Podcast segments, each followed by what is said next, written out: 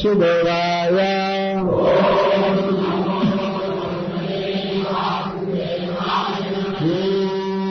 नमो भगवते वासुदेवाय।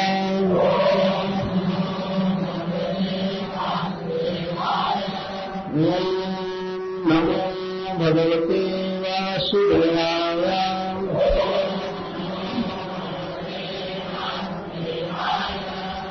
ऋषिः उवाच एवम् जिहासेन्दुकदेहमाजये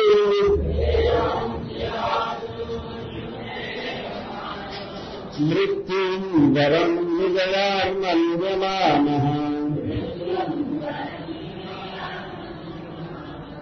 शूलम् प्रगृह्याभ्यपतात् सुरेन्द्रम् जथा महापुरुषम् कैटभप्सु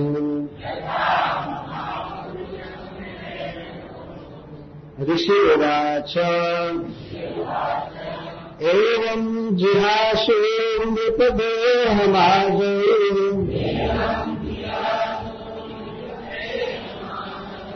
मृत्युन्दरम्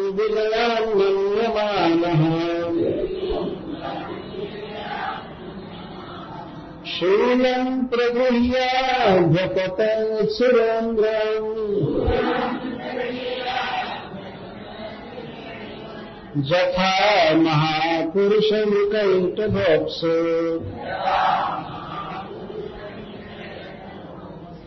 ऋषिवाच त्रिकालदर्शी श्री सुखदेव गोस्वामी ने कहा एवं इस प्रकार। जिहासु। त्यागने के इच्छुक। मृपा हे महाराज परीक्षित दोहा। दे आज़म। युद्ध में। मृत्यु। मृत्यु को। बड़ा श्रेष्ठ। विजयात विजय की अपेक्षा। मन्यमान मानते हुए। शूलम त्रिशूल। प्रगृह्य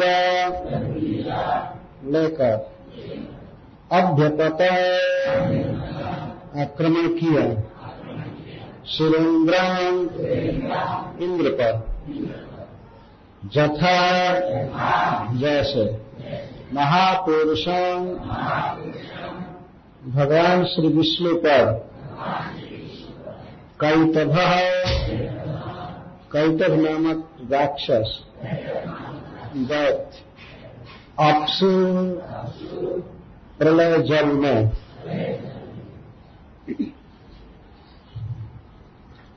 तो वृत्रासुर भगवान से प्रार्थना कर रहे थे और प्रार्थना करते करते उनका भाव बदला। प्रार्थना में उन्होंने जो तीन दृष्टांत देकर अपने मन की लालसा को व्यक्त किया है भगवान के प्रति। तो वृत्रासुर जी के कहने का आशय यह था कि हे प्रभु, जैसे पक्षियों के पंखहीन बच्चे साधनहीन होते हैं, वे उड़कर अपनी माँ के पास नहीं जा सकते, भोजन नहीं जुटा सकते और अपनी रक्षा नहीं कर सकते। तथा गाय के बछड़े बंधे रहते हैं, वो भी साधनहीन होते हैं, वे अपने माँ के पास नहीं जा सकते। और इसी तरह प्रिया जो घर में रहती है और सामाजिक प्रतिबंध के कारण वह दूर देश जा नहीं सकती है। पति जब आएँगे तभी मिल सकती है और पक्षियों की माँ जब आएगी तभी मिल सकते हैं, गाय की माँ, बच्चे की माँ आएगी तभी बछड़ा मिल सकता है गाय से। तो बेतरासुर जी के कहने का आशय था कि इस तरह से मैं कर्म बंधन में हूँ, माया बंधन में हूँ। मैं अपने साधन से आपको नहीं पा सकता हूँ, आप ही कृपा करके मुझे मिलिए। जैसे पक्षी की माँ आती है, बछड़े की माँ आती है और प्रिय का प्रियतम आता है, उसी तरह से हे नाथ, आप मुझे प्राप्त होइए मेरे पास कोई साधन नहीं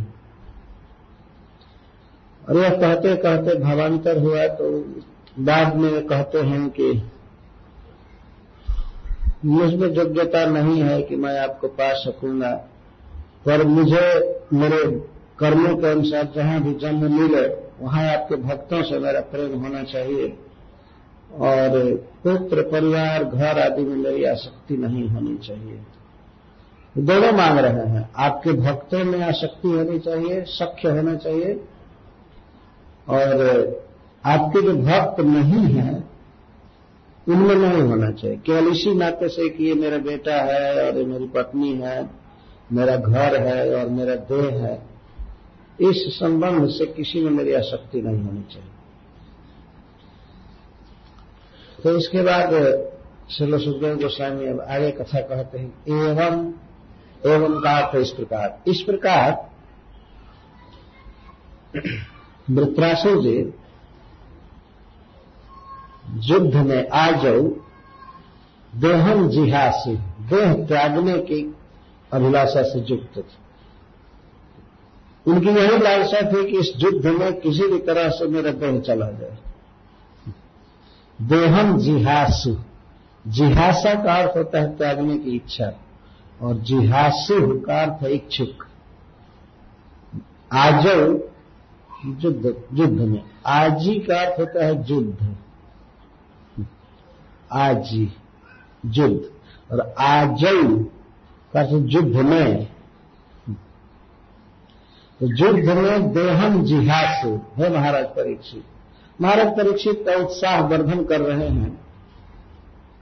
सुखदेव गोस्वामी के, हे महाराज, जिस प्रकार आप शरीर त्यागने के लिए आमरण, अनशन व्रत करके बैठे हैं तो इस तरह से व्रतरासुर भी शरीर त्यागने के लिए उत्सुक थे, भगवान के पास जाने के लिए।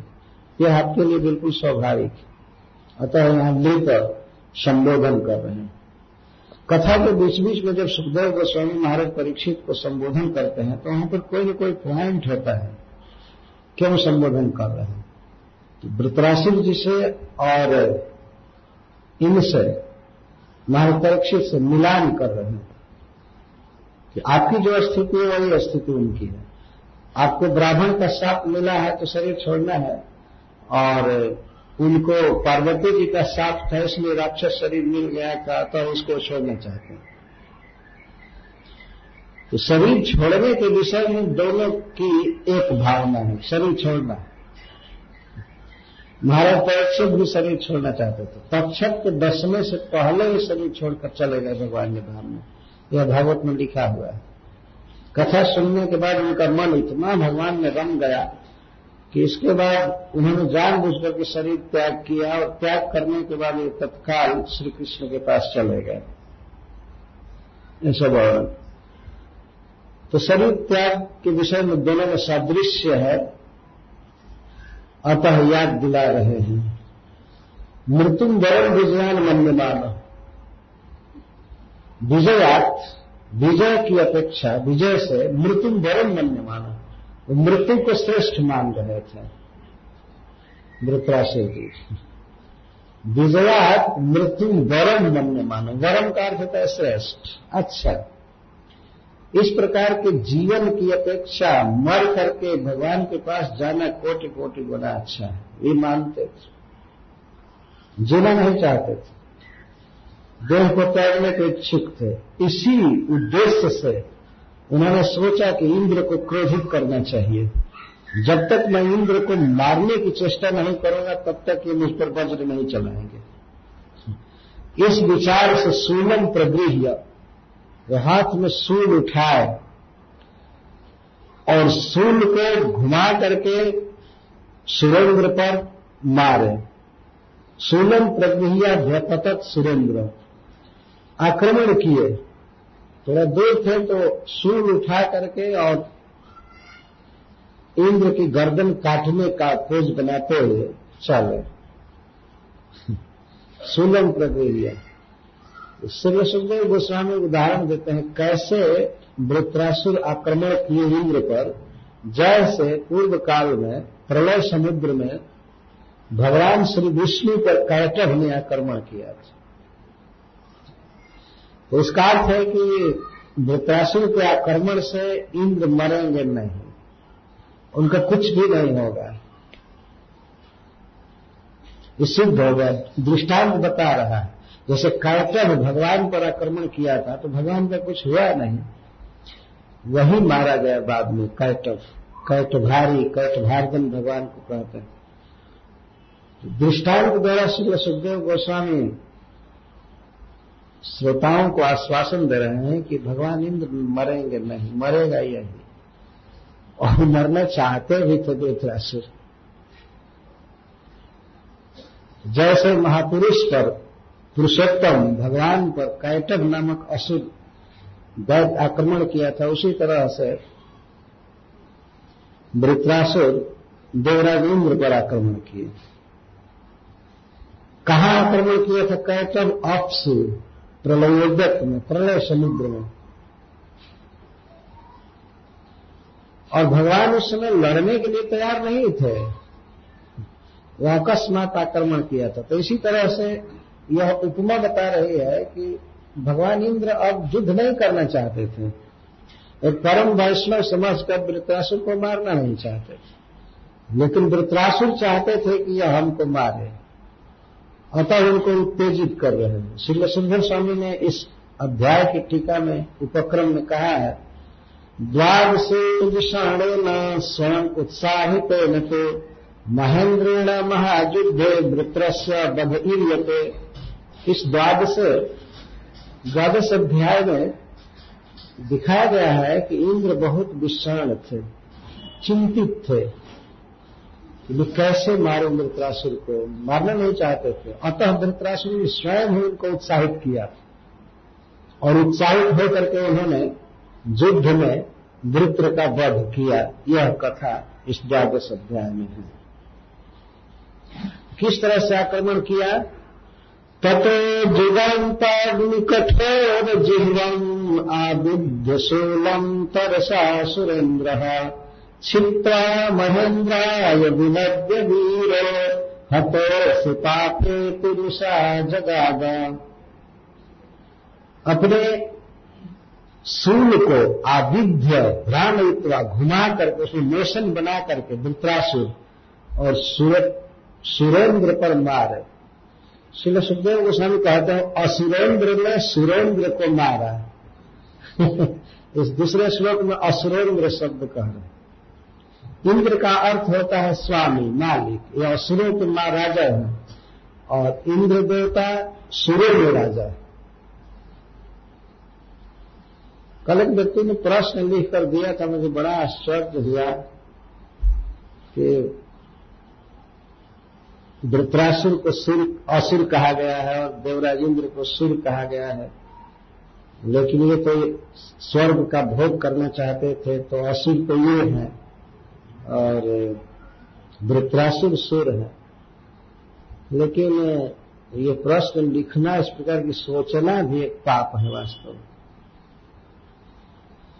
वृत्रासुर जन्म लिए थे और उनकी प्रवृत्ति थी वास्तव में असुर की। इसीलिए श्री सुखदेव गोस्वामी उनको असुर कह रहे हैं। अथवा असुर होते हुए भी वे भगवान के भक्त हुए। लेकिन देवराज इंद्र के लिए कभी भी किसी शास्त्र में असुर शब्द का प्रयोग नहीं किया गया। कोई विषय भोग की अभिलाषा करे, स्वर्ग चाहे तो इसी से वो असुर नहीं हो जाता है। असुर का अर्थ होता है भगवान का विरोधी। इंद्र भगवान की शरण में है। भगवान की आज्ञा से स्वर्ग का राज्य करते हैं। अनेक ऐसे भक्त हैं जो संसार का भोग चाहते हैं, सिद्धि चाहते हैं, लेकिन वे वास्तव में सुर है। देवता है। इस प्रकार का कभी सोचना भी मन में नहीं चाहिए कि इंद्र को असुर कहा जाए। अरे बाप इस प्रकार की दृष्टि रखना यह अपने में बहुत भारी अभिमान का सूचक कोई पाप है, तब मन में ऐसी प्रवृत्ति आ रही है कि देवराजेंद्र को असुर कहा जाए। तो बहुत महान है। भगवान के प्रतिनिधि हैं और भगवान की शरण में हैं। उनके लिए भगवान अवतार लेते हैं। इंद्रारू व्याकुलम लोकम मृणयंती जुगे जुगे। जुगले में इंद्र की सहायता करने के लिए भगवान अवतार लेते हैं। तो श्री सुखदेव गोस्वामी कहते हैं कि असुरेंद्र, सुरेंद्र पर आक्रमण किया। सूर्य से। कैसा सूर्य था? जुगानुताग्नि कठोर जिहवा। जुगानुताग्नि कठोरा जिहवा सीखा जस्य तब सूर्य कैसा था? त्रिशूल त्रिशूल का जो अगला भाग था, वो जुगानुताग्नि के समान कठोर था। युग के अंत में सृष्टि का प्रलय होने पर एक आग लगती है, जिसको संवर्तक अग्नि कहते हैं। उसको जुगांताग्नि कहते हैं। इधर वैसी प्रचंड अग्नि हम लोग नहीं देखते हैं। वैसे प्रचंड अग्नि नहीं देखते हैं, कहीं लगा हुआ। इतना प्रचंड अग्नि, इतना प्रचंड कि पूरा ब्रह्मांड जलता है आग में। कितनी आँच उसकी होगी और कितना प्रकाश। इस तरह से जलता है तो उसको जुगांताग्नि कहते हैं। युग के अंत में वो आग लगती है। तो युग के अंत में जैसे आग लगती है, जितनी, जितना दाह होता है, उस तरह से उस त्रिशूल का अगला भाग था। जुगांताग्नि कठोर जिहवा। जिहवा का अर्थ सीखा। त्रिशूल का जो अगला भाग था सीखा तो जुगाग्नि के समान, प्रलयाग्नि के समान प्रचंड था। उसमें से चिंगारियाँ निकल रही थी और भयानक चिंगारियाँ जल रहा था और ऐसे त्रिशूल को उठाकर असुरेंद्र, सुरेंद्र पर मारा। क्षिप्तरा महेंद्र घुमा करके और हाथों में ले करके नहीं मारा। फेंका देवराजेंद्र पर। और वास्तव में वृतरासुर जी की मरने की इच्छा थी, वे चाहते थे कि इंद्र हमको मारे। भीतर से यही आशा। और विनद्य दहाड़ करके वह वीर मारा उस त्रिशूल को। शिव सुखदेव गोस्वामी वीर कह रहे वीर। वास्तव में वृतरासुर वीर थे। युद्ध में तो वीर थे ही, माया को भी वो जीत लिए थे। इतने बड़े वीर। तो विनद्य सिंह नाद करके और क्रोध से उन्होंने कहा, हतो सी पापी अरे पापी, अब तुम खत्म हो गए। हत हवासी तुम मर गए, निश्चित हो गया। यह कहकर ये कह करके उन्होंने चलाया। लेकिन इंद्रदेव बहुत सावधान थे, उन्होंने देखा, खे आपतक तब विचलित ग्रहोल कवर निरीक्ष दुष्पेक्ष मज़ाक विप्लव वज्र वज्री शतफल छिलत भुजन तस्य रगराज भोग। वज्री ने देखा कि हमारे पास सूल आ रहा है। तो वृत्रासुर जी ऐसे मारे थे कि डायरेक्ट उनके गले पड़ना चल रहा था उन्हें मोशन बना करके और आकाश में ऐसे फेंका बाद में जाता इंद्र के पास। इस तरह से मारा था। तो इंद्र देवता ने देखा, निरीक्ष, क्या देखा? कि सूर्य मेरे तरफ़ आ रहा है। सूर्य मेरे तरफ़ आ रहा है। आपत का अर्थ आगच्छ, मेरे तरफ़ बड़े वेग से आ रहा है और चलते हुए ग्रह और उनका की तरह दिखाई दे रहा है। ग्रहो को, ग्रह का अर्थ सूर्य और उनका का अर्थ अंगार। वह सूर्य के समान दुष्प्रेक्ष था, उसको देखना कठिन था। और सूर्य से जैसे किरणें निकलती हैं, वैसे इससे अंगार निकल रहे थे। उनका पात हो रहा था। अंगार निकल रहे थे। इस तरह से वो फर फर फर फर चिंगारी निकालता हुआ आ रहा था। तो देवराजन ने उसको देखे। दुष्प्रक्ष, उसकी तरफ़ देखना कठिन था। आँखें चकचका जाती थी देखने में, लेकिन फिर भी अजात विक्लव भगवान इंद्र डरे नहीं। अजात विक्लव विक्लव का विकलता? और अ का अर्थ नहीं जात का अर्थ जन्म। उनमें कोई घबराहट नहीं हुई। क्योंकि भगवान ने कहा था कि आप में से कोई भी नहीं मरेगा। आप लोग जाइए वृतासुर को मारिए। दधीची मुनि के अस्थि से अस्त्र बनेगा उस। तो भगवान के आश्वासन वाक्य से इंद्रदेव बिल्कुल निश्चिंत थे। इसलिए अजात विक्लव, विकलता उनमें नहीं हुई घबराए नहीं। कहीं भागने का या बहुत बचने का प्रयास नहीं किए। बिल्कुल अधिक भाव से थे। हाथी पर चढ़े हुए थे। तो उन्होंने अपने वज्र से, जिसमें सौ धार है, जिसमें सौ पर्द होते हैं, वज्र ऐसा सीधा साधा आयुध नहीं है, उसमें सौ सौ धार है।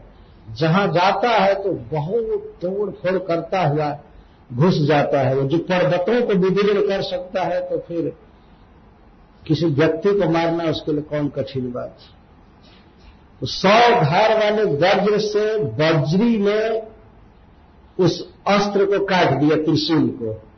और त्रिशूल चला, चलाने वाले दाहिने भुजा को भी यहाँ से काट दिया वृत्रासुर और उसकी भुजा एक विशाल पर्वत के समान धड़ाम से ज़मीन पर गिरी। और नदी में जैसे पानी बहता है वैसे खून निकलने लगा शरीर से। ये भुजा काट दिया इंद्र ने। वो जान गए कि चाहते ही है मरना उनकी इच्छा हो गई थी। और वो नहीं मारते तो उन पर खतरा था, इसलिए भगवान इंद्र ने मार दिया वज्र से। वज्रेण वज्री सतपर बना छिन्न। सुखदेव जी कहते हैं कि वज्र से वज्री ने मार दिया। वज्री कहते हैं इंद्र को। जो वज्र लिए रहते हैं तो वज्री कहते हैं वज्र वाला तो वज्र, वज्री ने वज्र से मार दिया। एक बार के प्रहार में दोनों काम किया। चला गया उससे, वस्त्र तो कट ही गया। भुजा भी काट डाला क्रोध में। ये भुजा अगर रहेगी, बाह रहेगी तो ये बारंबार गया अस्त्र। इसलिए क्रोध में इंद्रदेव ने काट दिया। भुजन तो तस्य रगराज भोग। वृतासु की भुजा कैसी थी? उरग राज वासुकी। तस्य भोग, देह तदा कारण उरग राज कहते हैं सर्पराज को, वासुकी जी को। इस संसार में सबसे बड़े शरीर वाले, मोटे शरीर वाले सांप हैं वासुकी। जब बहुत बड़ी रस्सी की ज़रूरत पड़ गई, मंदराचल पर्वत में लपेटने की तो वासुकी को ही निमंत्रित किया गया आए भगवान ने कहा था कि उनको भी कह देना कि शेर मिलेगा, अमृत तो तैयार हो जाएँगे। क्योंकि तो खींचने में बहुत ज़ोर पड़ेगा, पर्वत में उधर खाभर पर्वत में लपेटा जाएगा और ये खींचेंगे। तो वृत्रासुर की भुजा इतनी लंबी और इतनी मोटी थी कि इसकी उपमा कहते हैं, उरग राज भोगन भोग का अर्थ देह, सांप के शरीर को भोग कहा जाता है। और उरग उर का अर्थ छाती, नीचे का अंग और ग का अर्थ जाने वाला। जो उर से, छाती से चले, उसको उरग कहते और उरग राज सर्पराज श्री वासुकी और उनके भोग के समान आकार था इसकी भुजा का। बहुत लंबी भुजा, बहुत बलवान, बहुत मोटी, लेकिन वज्र से वज्री ने मार दिया, भुजा गिर लेकिन इस पर भी वृत्रासुर का कमाल देखिए छिन्न एक बाहु परिघन वृत्र संगम आसाद गृहित वज्रम हनऊ तथा डंग मथा मरेधम वज्रम च हस्ता निपतन घोम इसके बाद बाएँ हाथ से वृत्रासुर परी ढूंढिए परी हितार्थ होता है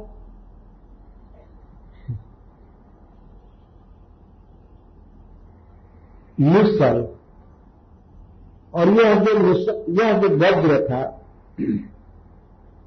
यह जो मिशन था, परी, यह पूरे पूरे लोहे का था। परी दो प्रकार का होता है। एक तो आगे लोहा होता है मिसल होता है, आगे लोहा होता है, पीछे काट लगा होता है, अथवा केवल काठ का होता है यह केवल लोहा का होता है। भोजपुरी में परी को परिकठ कहते हैं। कुछ लोग जानते हैं हमें इसको। परी लोहे का मिसल। एक बाह कट चुकी है, दाहिनी बाह और उससे नदी की तरफ़ खून बह रहा है। लेकिन फिर भी वृत्रासुर बाएँ हाथ से लिए परी लोहे का मिसल। और क्रोधित हो गए। क्रोधित होकर के अरविंद के पास पहुँच करके आसाध्य गृहित वज्र वृत्रासुर देख रहे थे कि वज्र लिए हैं, वही वज्र जिस वज्र से भुजा काट दी गई थी। लेकिन वृत्रासुर को कोई भय नहीं हो रहा था। उनको तो आनंद हो रहा था कि अब शरीर जाने वाला है। वो यही चाहते ही थे। इसलिए इंद्र के पास निकट पहुँच गए, पर भूले करके। इस पर बहुत आश्चर्य हो रहा है, सुखदेव गोस्वामी को कि यह देव निकट पहुँच गया बजरी को। फिर मान लीजिए, कोई व्यक्ति राइफल लोड करके और खड़ा है, और ऐसे कि अब आया तो शूट कर देगा, फिर भी उसके पास कोई जाए, इस तरह से साहस कर रहे थे वृत्रासुर बिल्कुल तैयार हाथ में वज्र लिए थे, एक बार मार करके वज्र घूम करके पुनः उनके हाथ में आ गया। और आ गए तैयार थे, फिर भी निर्भय होकर वृत्रासुर इंद्र के पास पहुँचे। लोहे का पर्व लेकर के और जा करके उन्होंने मारा यहाँ पर ऐसे लोहे का पर्व तो इससे पूरा शरीर झंझना गया इंद्र का और हाथ से वज्र गिर पड़ा। बहुत नीचे तो हाथी पर चढ़े हुए। हाथी पर चढ़े थे, हाथ से वज्र गिर गया। गिर गया तो दो राजेंद्र बिल्कुल विषाद में पड़ गए। और पैर करके वज्र नहीं उठा रहे थे, लज्जा के मारे। और वृत्र के इस कर्म की सभी लोग प्रशंसा करने लगे। यहाँ तक जो देवता थे, सूर्य, असुर, चारण, सिद्ध आदि, सब जैसे बोलने लगे, धन्य हो वीर, धन्य हो वीर, धन्य हो, साधुवाद साधुवाद, सब लोग करने लगे। जो देवता थे, वे भी लगे, कहने, वाह वाह। ऐसा तो कर्म अब तक किसी ने नहीं किया था, जिसकी एक बाह काट दी गई है। और वो है आकर के करीब से इंद्र के हनी पर मारा तो इससे इंद्र को काँप गए और हाथ से वज्र गिर पड़ा था। तो किसी योद्धा के हाथ से अस्त्र गिर जाना बहुत अशुभ माना जाता है। देवराज इंद्र बहुत घबरा गए। और उधर लोग जय जयकार कर रहे थे वृत्रासुर की, धन्य हो धन्य हो धन्य हो। अपने आदमी भी सब और दैत तो बोल ही रहे थे, सुरा सुरा, सूर और असुर सब धन्यवाद दे रहे थे धन्य हो, धन्य इस विषय में श्रील सुखदेव गोस्वामी कहते हैं, कर्म अति महाद्भुतम अति महाद्भुतम, अति और महा दो विशेषण लगा रहे हैं अद्भुतम। यह अद्भुत कार्य था और अति महाअद्भुत कार्य। हम तथादेंद्र मथा मरे हम एक ही प्रहार से वृत्रासुर जी इंद्र को मारे और इंद्र के हाथी को ही मारे। तताद इंद्र अथ अमरेधम। अमराण इभम अमरेधम। देवताओं के जो हाथी हैं, ऐरावत तो अमरेध कहते ईभ का अर्थ होता है हाथी। और अमर ईभ अमरेध मतलब स्वर्गीय हाथी, ऐरावत। तो इंद्र को भी मारे और हाथी को ही मारे, ये कहीं प्रयास परिस इसलिए और इंद्र के हाथ से जो वज्र गिर पड़ा तो यह अद्भुत कर्म हुआ, मृत्रासुर का। तो सब लोग जयकार करने लगे। अपूजयन तक पुरोहित संकट मिलित सहाय होती विचित्र सुर भीषण अपूजयन सब पूजा करने लगे उस कर्म की मतलब प्रशंसा करने लगे। धन्य हो धन्य हो इस तरह से। कोई भी व्यक्ति हो, चाहे विपक्ष का हो या स्वपक्ष का हो, यदि वीरता का काम करता है तो उसकी प्रशंसा होती ही और वहाँ देवता लोग थे, वो वृत्रासुर को जय बोल रहे हैं, धन्यवाद दे रहे हैं। और बाद में रोने लगे। पहले वो ध्यान नहीं दिए कि वज्र हाथ से गिर पड़ा है। वृत्रासुर ने जब मारा निकट पहुँच करके, इंद्र के हनी पर और हाथी के सिर पर तो इसको तो देखा देवताओं ने। तो सब धन्यवाद देने लगे। लेकिन बाद में उन्होंने ध्यान दिया कि वज्र तो गिर पड़ा है और इंद्र की कर्तव्य विनूद है तो सब लोग हाय हाय करने लगे, हाय, ये क्या हुआ, ये क्या पुरोहित संकटम इंद्र का एक नाम है पुरोहित जैसे भगवान का उरु गाय नाम है। वैसे इंद्र का नाम है पुरोहित इनकी बहुत प्रशंसा की गई है शास्त्रों में। इनका गुण गाया गया है बहुत। वेदों में तो इतनी आवृत्ति है कभी कभी लोग कह देते हैं कि वेद में केवल इंद्र का वर्णन है। तो वास्तव में इस जगत के जो ईश्वर हैं, वो पालन करते हैं। इस संसार में सबसे महत्वपूर्ण जो वस्तु है, वर्षा, जल, वे बरसाते हैं, वे देते हैं। ये भगवान की कृपा से देते हैं, लेकिन फिर भी प्रकट ऑफिसर तो वही है। वो देते हैं। पानी ही जीवन है। तो इसलिए उनकी भरी भरी प्रशंसा की गई है। जनता के प्रति उनका बहुत स्नेह है। और देते रहते हैं। इसलिए उनका एक नाम है पुरोहित हित। का अर्थ होता है ग्लोरिफाइड और पुरुष का अर्थ होता है बहुत बहुत जिनका बहुत जस गाया गया है। पुरोहित लेकिन ऐसा यशस्वी व्यक्ति संकट में पड़ गया। हाथ से वज्र गिर पड़ा। अर्जुन कहते हैं, प्रथम अध्याय में गीता में, कि गांधीयम संस्कृत हस्ता तच्चल परिदर्जते। भगवान से कहते हैं कि गांधी संभालने की शक्ति हमारे हाथ में नहीं है। इतना कमज़ोरी अनुभव करने लगे थे। गंडी अब हमसे संभाला नहीं जाता है, और मेरे चमड़े में आग लग रही, जलन हो रही। भागवत में एक जगह ऐसा वर्णन है कि भगवान के हाथ से उनकी गदा गिर पड़ी थी। और हिरण्याक्ष ने गिरा दिया था। भगवान मारने जा रहे थे, गदा घुमा करके इसके हामी पर। यहाँ लिखा गया, तृतीय स्कंद में उन्नीसवें अध्याय लिखा गया है कि भगवान मारना चाहते थे, गदा को घुमा करके। लेकिन वह भी बहुत कुशल व्यक्ति था, जान गया कि मारना चाहता है।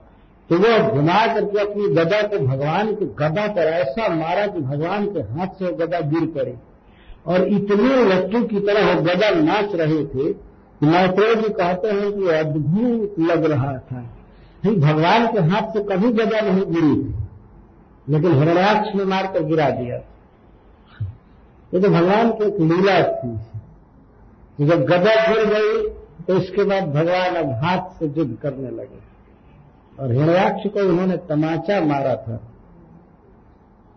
एक अवज्ञा पूर्वक खेल खेल में मारा तमाचा उसी पर गिर करके खून फेंकता हुआ मर गया। उस, उस पर भगवान चढ़ गए थे। अब अभी जीवित था तभी चढ़ गए थे। इंद्र के हाथ से वज्र का गिरना इंद्र को बिल्कुल विषाद में डाल दिया। इंद्रेण वज्रम जगहे विलज्जितः शीतम सहस्ताद अरिसन्निधौ पुनः। इंद्र विलज्जित, विशेष लज्जित। जो शत्रु के बाण को काट चुके थे और यह भी इतना आघात किया और वज्र गिरा दिया हाथ से तो उनको लज्जा आ गई विशेष लज्जित, विलज्जित। और चिंतन सहस्तर और गए। शत्रु के सामने गदा गिर पड़ी अतः अब शत्रु सामने है लेकिन अब गदा को कैसे वज्र को उठा वज्र उठा नहीं रहे अरिशल गए लज्जा लग रहे थे कि अब हम कैसे उठा रहे एकदम स्तंभित हो गए भय भी खा गया कि इंद्र देवता को अब भय हो गया तो लगता है कि मेरा ही मरना निश्चित है। इतना इसकी बाह कटी है और इस पर भी इतना जोश है। वो डर गए और वज्र उठा नहीं रहे। लज्जा लगी, भय नहीं लगा, इतना लज्जा लगी। यहाँ यह शब्द बता रहा है। जब नहीं उठा रहे थे, स्तंभित हो गए तो फिर दूसरा प्रहार नहीं किया वृत्रासुर जी ने। चाहते तो चार पाँच बार हम देते हाथी पर और इन पर। हाथ नहीं कर था। उसको फेंक कर नहीं मारा जाता है। हाथ में ले करके मारा। लेकिन एक बार मार करके वही चुपचाप हो गया। देख लिए कि शत्रु का वज्र गिर पड़ा है, इसलिए वो नहीं मारना चाहिए चुपचाप हो गया। और दो में उठा नहीं रहे थे। युद्ध पूरा रुक सा गया। समाता छा गया।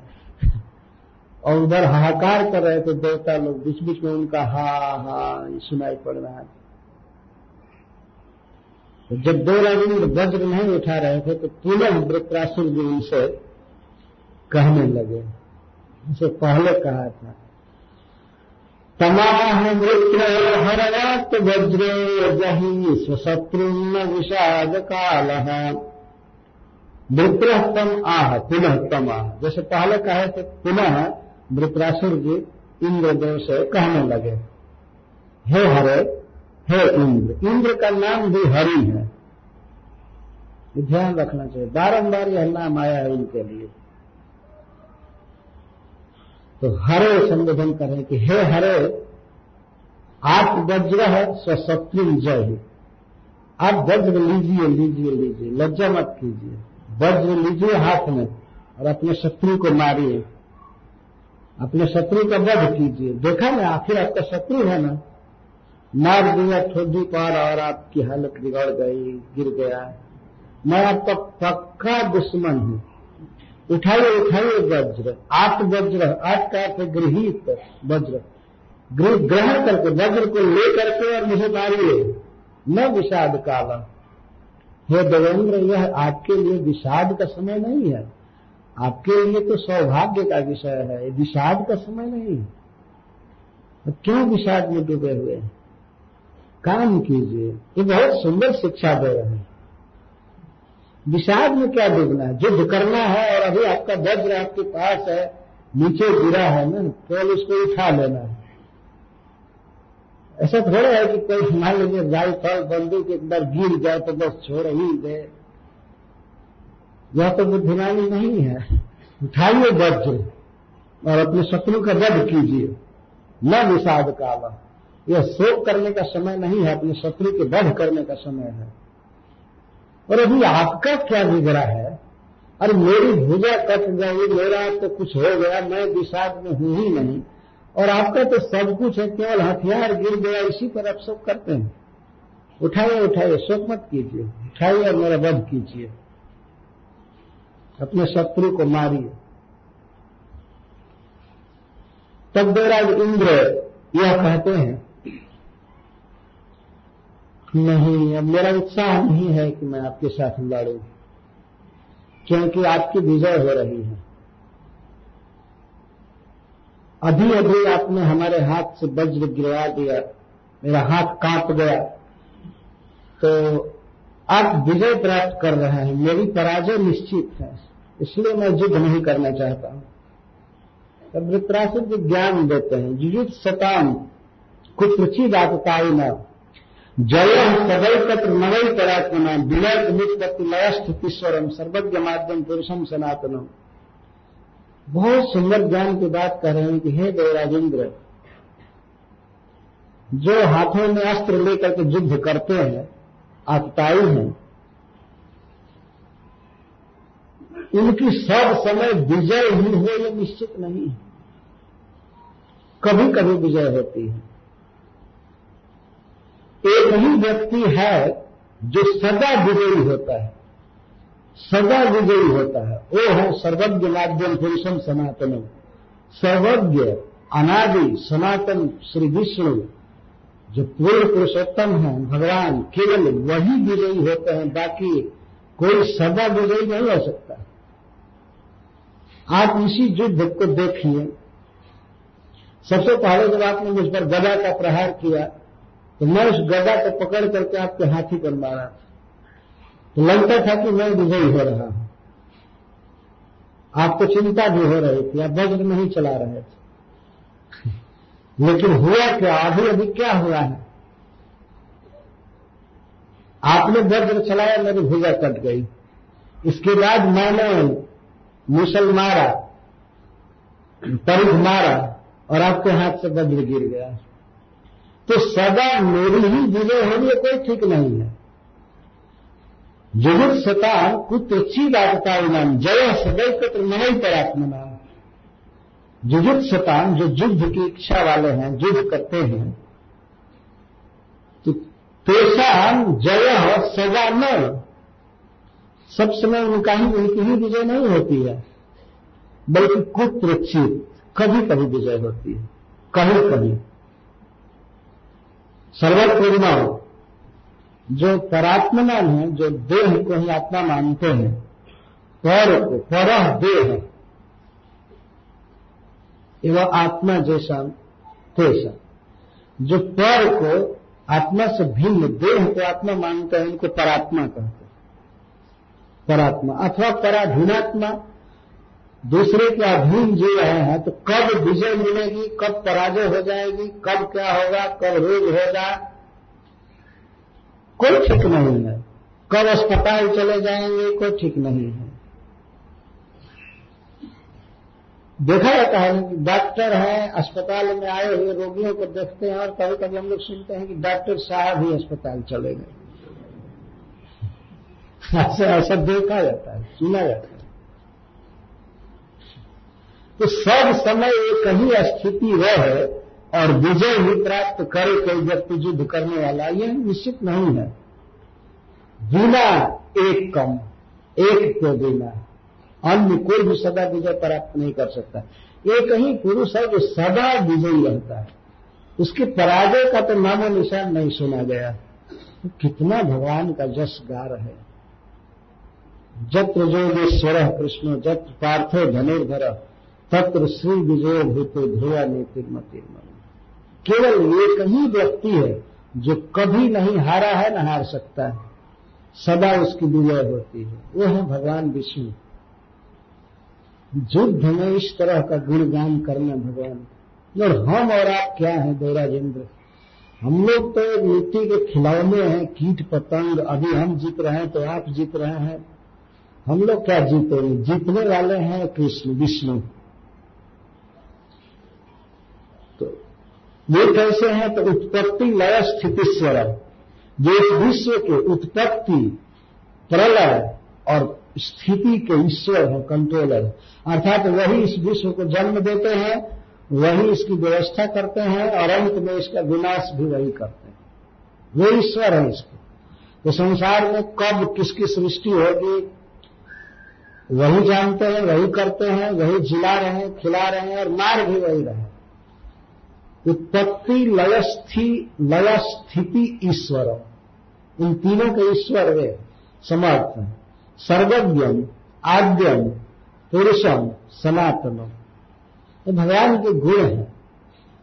सर्वज्ञ हैं वे, सब कुछ जानते हैं। हम और आप तो कुछ नहीं जानते। आपको पता था कि आपके हाथ से वज्र गिर जाएगा? नहीं पता था। और हमको भी पता नहीं था कि मेरी बाह कट जाएगी। और क्या पता होगा हम लोगों को। केवल भगवान विष्णु सर्वज्ञ है। सब कुछ जानते हैं। सभी जीवों के विषय में, अपने विषय में। सर्वज्ञम आद्यम पुरुषम सनातनम सर्वज्ञम सब कुछ जानते हैं। आद्यम सब कुछ की शुरुआत है वे। उन्हीं से सही जीव उत्पन्न हुए हैं। ऐसा शास्त्र कहता है कि सृष्टि के शुरू में केवल भगवान नारायण थे और कोई नहीं था। ब्रह्मा जी भी नहीं थे शिव जी भी नहीं थे। लोग बाद में उत्पन्न किए गए भगवान के द्वारा। और इन लोगों ने फिर विश्व को उत्पन्न किया, देवताओं को और देवता लोग फिर चार अचार समस्त जीवों को उत्पन्न किए। तो इसलिए भगवान को आद्यन कहा जाता है। आद्यन। और इसका एक अर्थ होता है अनादि उनका कोई शुरुआत नहीं। कभी कभी लोग बहुत टेढ़ा प्रश्न किया करते हैं कि ठीक है, हमको हमारे पिता ने उत्पन्न किया, उसको किया उसको किया, अंत में भगवान सबको किए। तो भगवान को किसने पैदा किया? किसी ने नहीं। वो स्वयं सिद्ध वस्तु है। इसलिए इनको आद्यम कहते हैं। बीजन नाम सर्वभूतानंद बुद्धि पार सनातनम कई बार ऐसे उत्पटांग लोग पूछते हैं ब्रेन नहीं होता है, पागल जैसे कहीं कहीं पूछते हैं। कहते हैं, पहले बीज हुआ कि पहले वृक्ष हुआ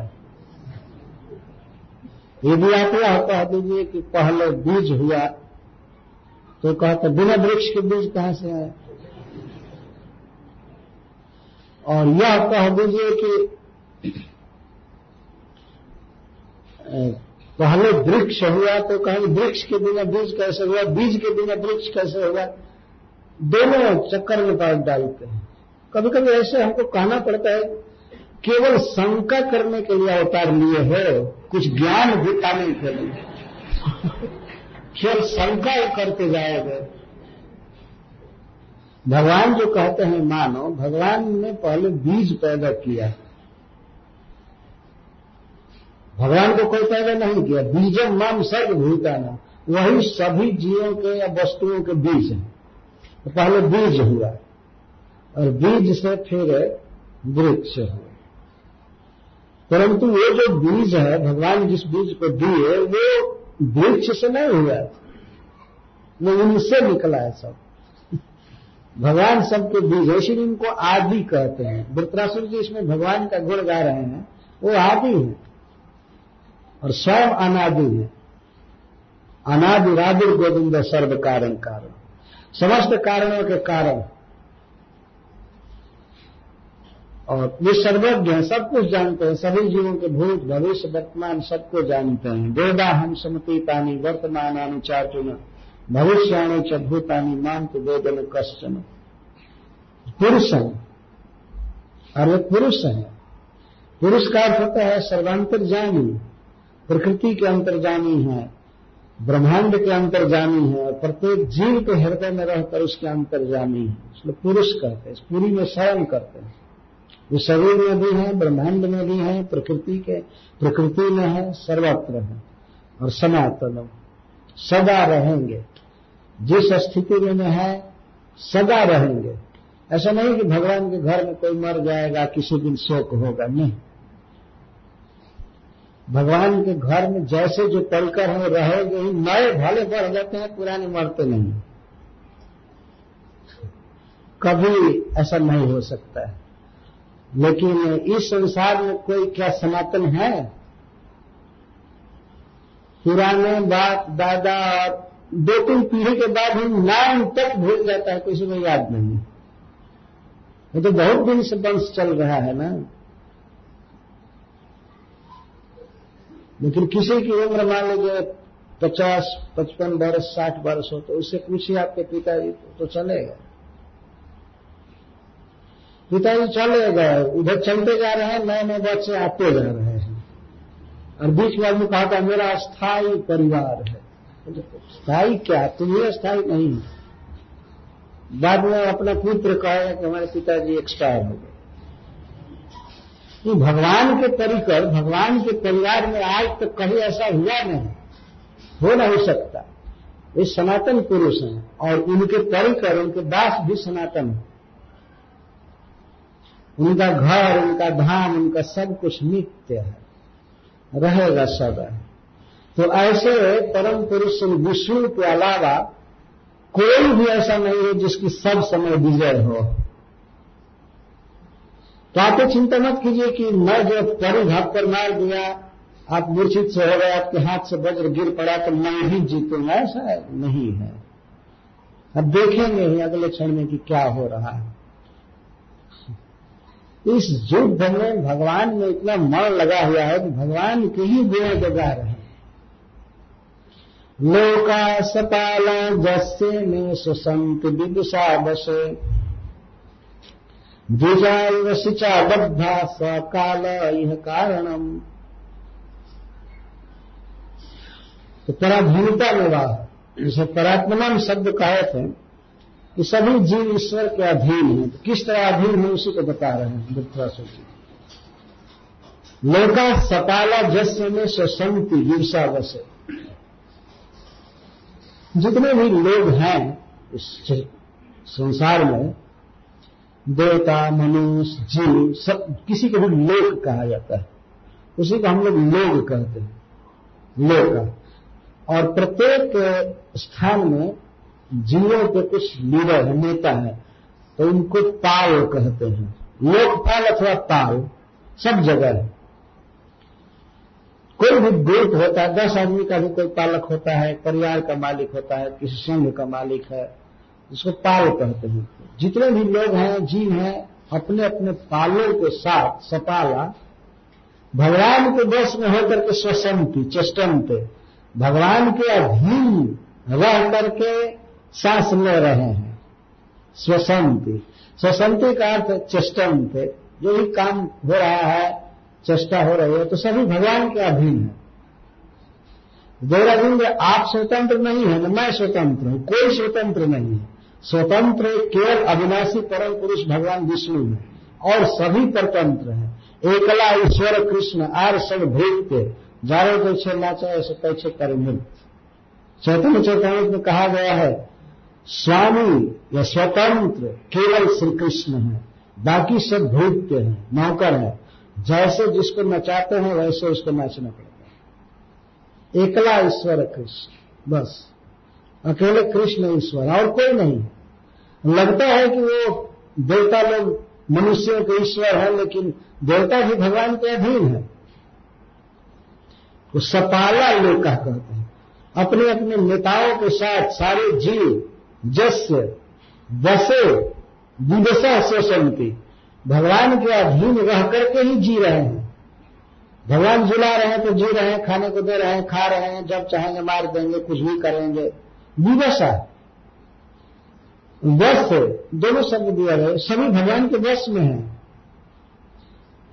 और विवशा भगवान के वश में है और स्वयं भी विवश है। विवश का अर्थ यह हुआ कि अपने स्वभाव से, अपने दोषों से ये स्वयं विवश है। जैसे मान लीजिए कोई व्यक्ति जेल में है और जेल में उसको कोई रोग हो गया है। तो सरकार के वश में तो है जेल में पड़ा हुआ है, बाहर जा नहीं सकता तो इसको वशे कहेंगे। सरकार के वश में है।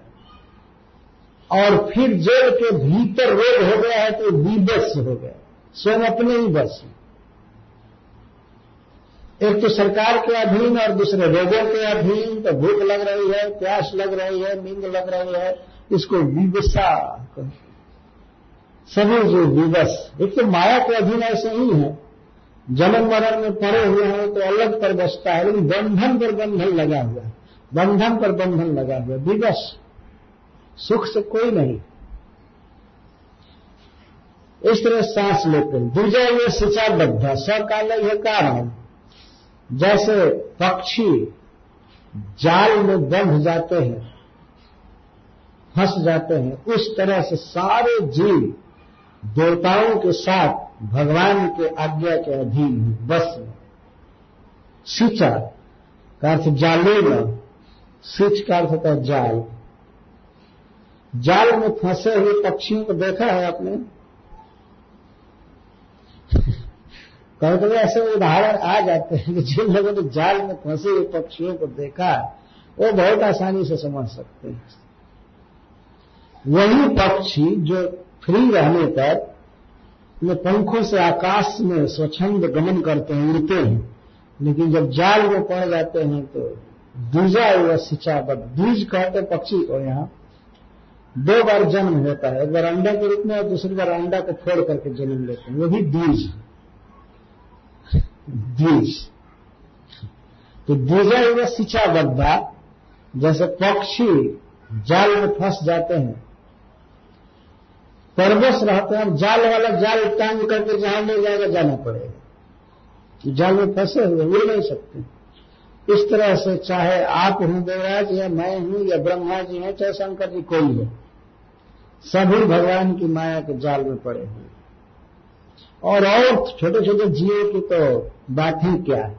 शिव चतुरानंद जाही देराही अपर जीव कहीं लेखे नहीं शिव और ब्रह्मा भी भगवान की माया को देखकर डर जाते हैं, फिर दूसरे जीवों की तो बात ही क्या है? इतनी प्रचंड माया है भगवान की। तो सभी भगवान के बंधन में हैं। कोई स्वतंत्र नहीं है। स्वतंत्र होता न जीत जाता है। जो पक्षी जाल में है, वो क्या दूसरे पक्षियों को हराएगा और जीतेगा? और मान लीजिए दो पक्षी को हराया तब तक बहलिया उसको पकड़कर छुरी से काट करके, पका करके बेच दिए।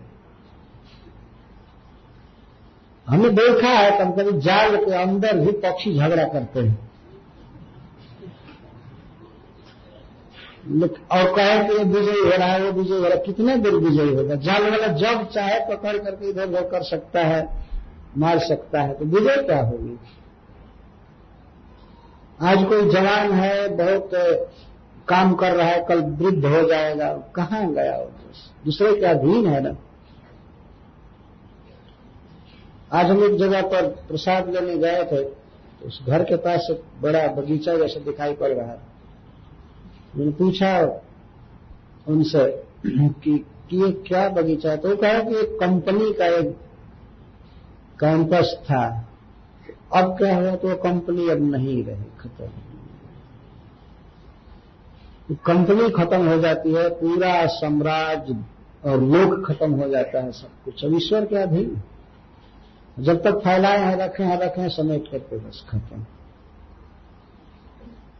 तो दूजा युवा शिक्षाबद्ध है। सभी ईश्वर के अधीन है, जैसे पक्षी जाल में फंसे रहते हैं। सब काल ही है काल। वही काल है। भगवान विष्णु ही काल है। काल का अर्थ होता है कलवती काल। जो सभी जीवों को गिन करके रखे, मारते जाए, जन्म दे संवार करके रखे, उसको काल कहते हैं। कलवती का अर्थ गणवती काल। जो गिनते हैं अच्छा ऐसा है ऐसा है, ये है इसको ये फल देना है, ये देना है। गिन गिन करके अब इधर खत्म होते जाए, इधर जन्म लेते जाए, इसको काल कहते काल वो परमात्मा भगवान विष्णु ही काल है। और स यह कारणम यह का अर्थ जयादव। जय या पराजय आदि में वही कारण है। हम लोग कारण नहीं है। भगवान जिसको विजयी बनाना चाहते हैं तो विजयी बना सकते हैं, जिसको परास्त करना चाहे, परास्त कर सकते हैं। ऐसा देखा जाए कि ये कहीं व्यक्ति जो विजय भी प्राप्त करता है तो हार भी उसकी होती है। जबकि हार के लिए, पराजय के लिए कभी प्रयास नहीं किया। लेकिन यह जयादव, जय आदि के विषय में भगवान कारण है। जब चाहते हैं कि विजय हो तो विजय मिलेगा, नहीं तो नहीं मिलेगा। इसलिए हे देवराज, आप ये चिंता मत कीजिए कि मैं सदा जीतता ही रहूँगा। उठाइए उठाइए वज्र और चलाइए। विजय आपकी होगी। मैं जानता हूँ क्योंकि आपके पक्ष में भगवान है। जिस पुरुष की मैं प्रशंसा कर रहा हूँ, गुण गा रहा हूँ, उसी पुरुष के आदेश से तो आपका वज्र बना हुआ है। आप उठाइए, अगर आप वज्र नहीं उठा रहे हैं तो मैं ऐसा मानूँगा कि आप भगवान की बात नहीं मान रहे हैं। ये वज्र बनाया गया है ऐसे फेंकने के लिए कूड़ा करकट में। उठाइए उठाइए। मारिए। सब समय मेरी विजय नहीं होगी, या किसी की भी, केवल भगवान की होगी। इसी को वो आगे कह रहा ओज सहो बलम प्राणम अमृत मृत्यु में रच तमज्ञाय जनो हेतु आत्मान मन को जगम। काल भगवान ही ओज, सह, बल, प्राण, अमृतम और मृत्यु के रूप में भी है। तो काल को कारण न जान करके लेख व्यक्ति अपने देह को कारण मानता है कि मैं किया, मैं ऐसा हूँ, मैंने किया मैंने किया। नहीं, काल सब करता है भगवान करते ओजह का अर्थ है इंद्रियों में स्फूर्ति। आँख में देखने की शक्ति, कान में सुनने की शक्ति इसको ओजह कहा जाता है। इंद्रियों में ताकत और सह सह का अर्थ है मनोबल, मन में उत्साह। तो किसी के इंद्रियों में शक्ति है या मन में उत्साह है और बलम, शारीरिक बलम और प्राण प्राण ठीक है, प्राणवायु, श्वसन संस्थान ठीक से काम करता है। अमृत, जीवन या मृत्यु में रचन मर जन्म लेना, जीवित रहना या मर जाना, या शारीरिक बल, इंद्रिय बल, मनोबल, इन सब में कारण, काल है। पर मूर्ख व्यक्ति यह न जान, यह नहीं जानता कि भगवान वास्तव में कारण है। वो अपने को कारण मानता है और अपने शरीर को कारण मानता है। कि मैं मैं इतना देख रहा हूँ, इतना सुन रहा हूँ, मुझमें इतनी ताकत है, मुझमें उत्साह है, ये है, वो। लेकिन थोड़ा सा विचार करके देखा जाए तो वास्तव में वो व्यक्ति कारण नहीं है। यदि हम अपने बल के कारण होते तो बल घट क्यों जाता है? आज मान लीजिए आँखों में देखने की शक्ति है तो कुछ दिन के बाद आँखों की शक्ति चली क्यों जाती है? इसमें कौन कारण है? आँखों की दृष्टि कम करने में कौन कारण हो गया? मनुष्य तो कहता है कि हम किए हम किए। कभी कभी लोग बहुत अपनी बुद्धि पर भरोसा करते हैं। कहते अरे, हमने जब अखिल लगाया, तब ये काम हुआ नहीं तो काम होने वाला नहीं वाह अरे अखिलदार, अखिल लगाए, तब काम हुआ। कोई भी काम हो तो सीधा कहना चाहिए कि राधा दास बिहारी जी की कृपा से हो गया। और वास्तव में यह बात सत्य है। अपना कोई पुरुषार्थ नहीं है। जो व्यक्ति मानता है कि हमने किया, हमारे कारण हुआ, हमारी बुद्धि से हुआ, हमारी इंद्रिय शक्ति से हुआ, या शारीरिक बल से हुआ, वो मूर्ख है वास्तव में। अज्ञ। और मूर्ख से ज़्यादा ठीक शब्द है पागल। पागल है, समझ में नहीं आ रहा है। ये जरा शिष्ट शब्द है। मूर्ख कहना सह नहीं पाता।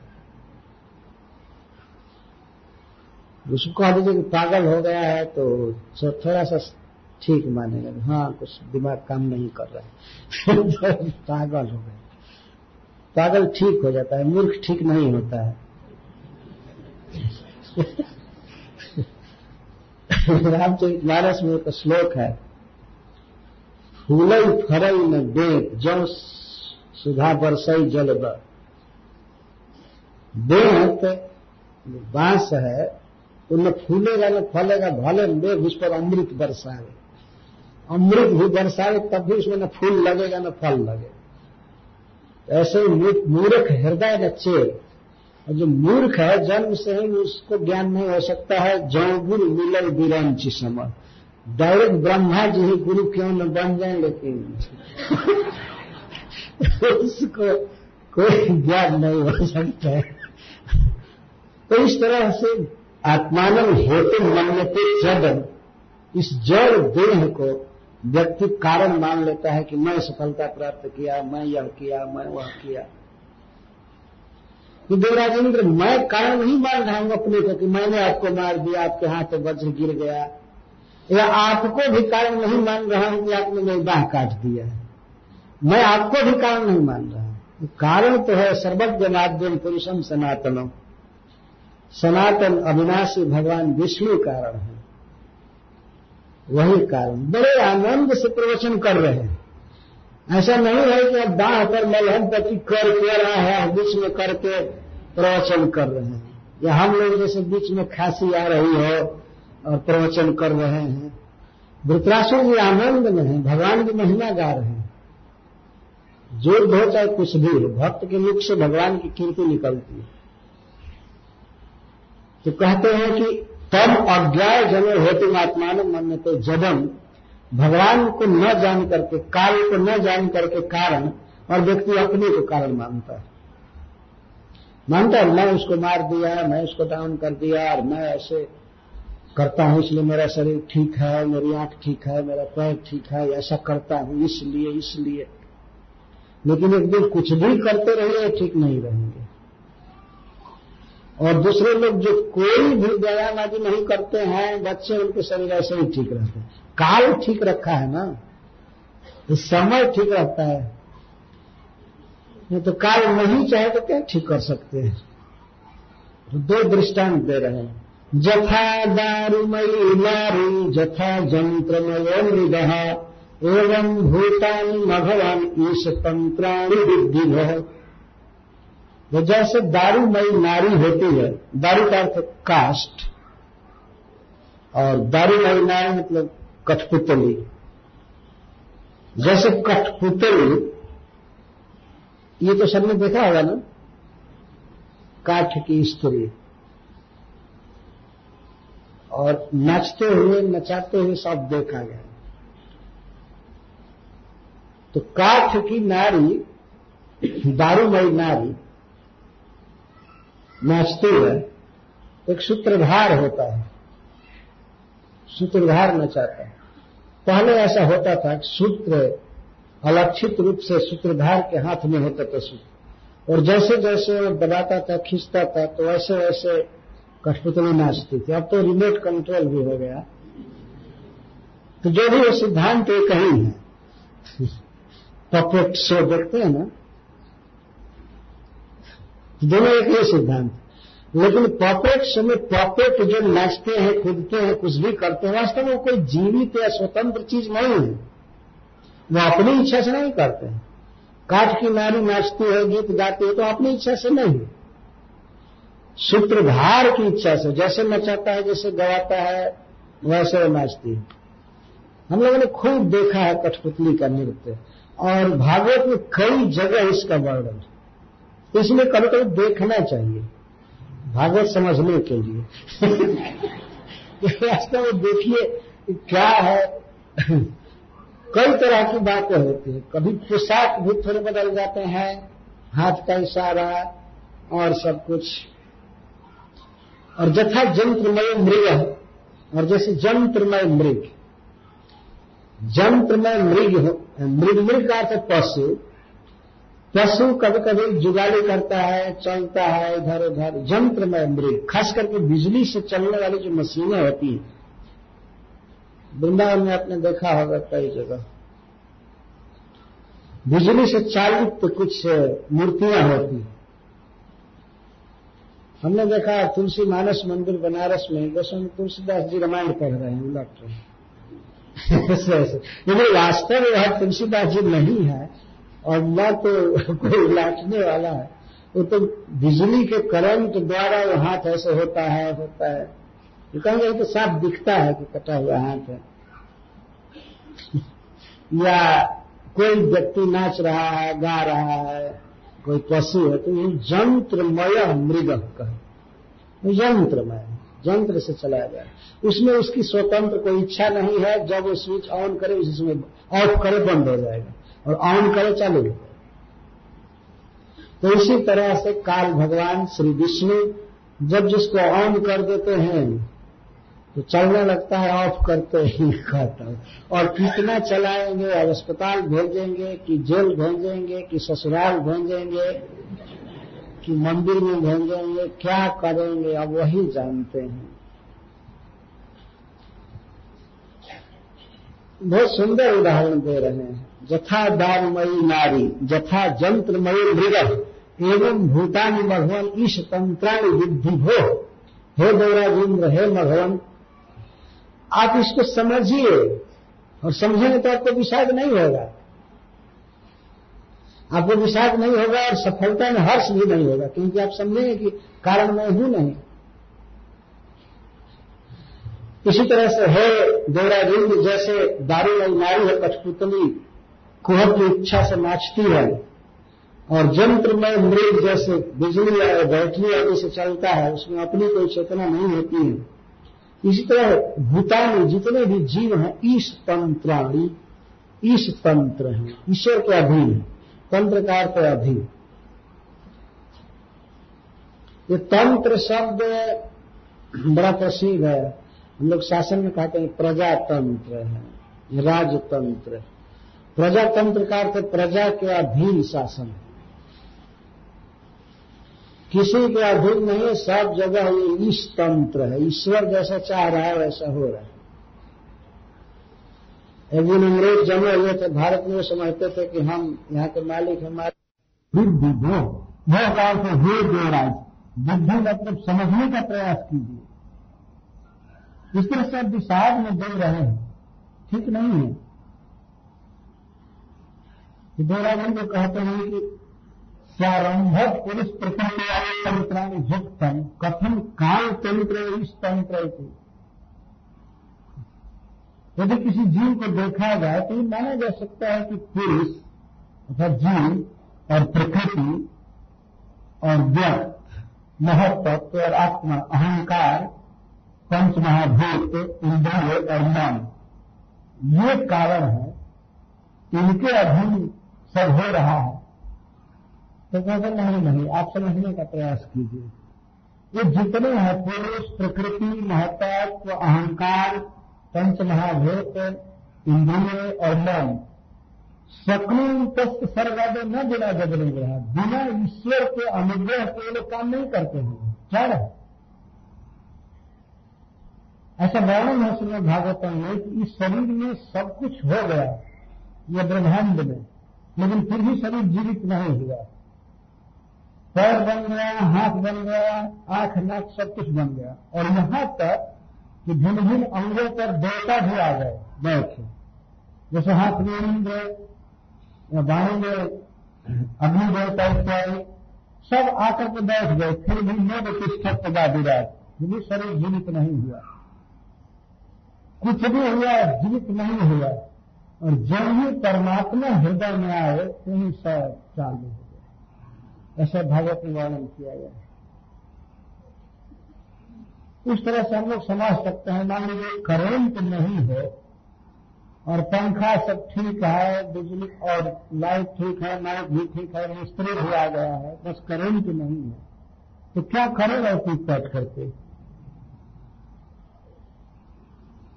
जितनी चेतना आती है, कर्म करने की शक्ति वास्तव में पुरुष से आती है।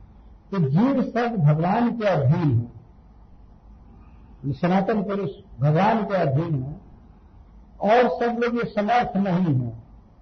जीव प्रकृति और महतत्व अहम तत्व, भूत, इंद्रिय, रास है। ये बिना भगवान के संपर्क कुछ भी काम नहीं करते। ये जड़ इस, इसीलिए है देवराजेंद्र वास्तव में सारा जगत ईश्वर के अधीन है इस बात को आप समझने का प्रयास किए बुद्धि और ऐसे समझ करके हँसते हुए वज्र उठाए और मेरा वध कीजिए। हमें कितना बताएँगे आपको?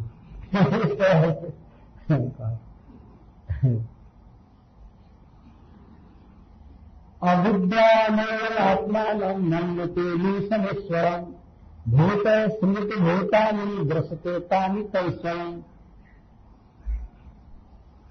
भगवानेन्द्र ने मानव प्रश्न किया कि मैंने स्वकर्म द्वारा जीवे वशिष्टादि हेतु मीमांसका नम्यंत तथा देहरादून ने कहा कि मीमांसक लोग जो कर्मवाद के मानने वाले जैसे जैमिनीवादी हैं, ये लोग कहते हैं कि सृष्टि आदि का कारण जीव है, अपने कर्म द्वारा। जीव कर्म किया है, उसके अनुसार उसको शरीर मिलता है या भोग मिलता है तो जीव ही कारण है, सृष्टि आदि का। तो आप तो काल को कारण बता रहे हैं, ईश्वर को कारण बता रहे हैं। लेकिन जैमिनी आदि ऋषि, जीव को ही कारण मानते हैं, जो कर्म किया है और सब होता है इसमें वही कारण है। तब कहते हैं अविद्वान एवं आत्मा न मन्यते अमीशन ईश्वरम, जो अविद्वान है नहीं जानते हैं एवं इस बात को कि वास्तव में ईश्वर ये सब करता है। इस बात को जब नहीं जानते हैं तो अमीशा मेरा ईश्वर मन्यम अस्वतंत्र अमीश को ही ईश्वर मान लेते हैं, स्वतंत्र मान लेते हैं। ये सब परतंत्र है राष्ट्र में ईश्वर की शक्ति जब आती है, तब ये काम करते हैं, जी आदि जीव कर्म नहीं कर पाएगा जब तक ईश्वर की अनुमति न मिले, उनकी चेतना न मिले। मत्ता स्मृति ज्ञान में पोहनम तो मन पे अमीशम ईश्वरम अमीश को ही ईश मान लेते हैं।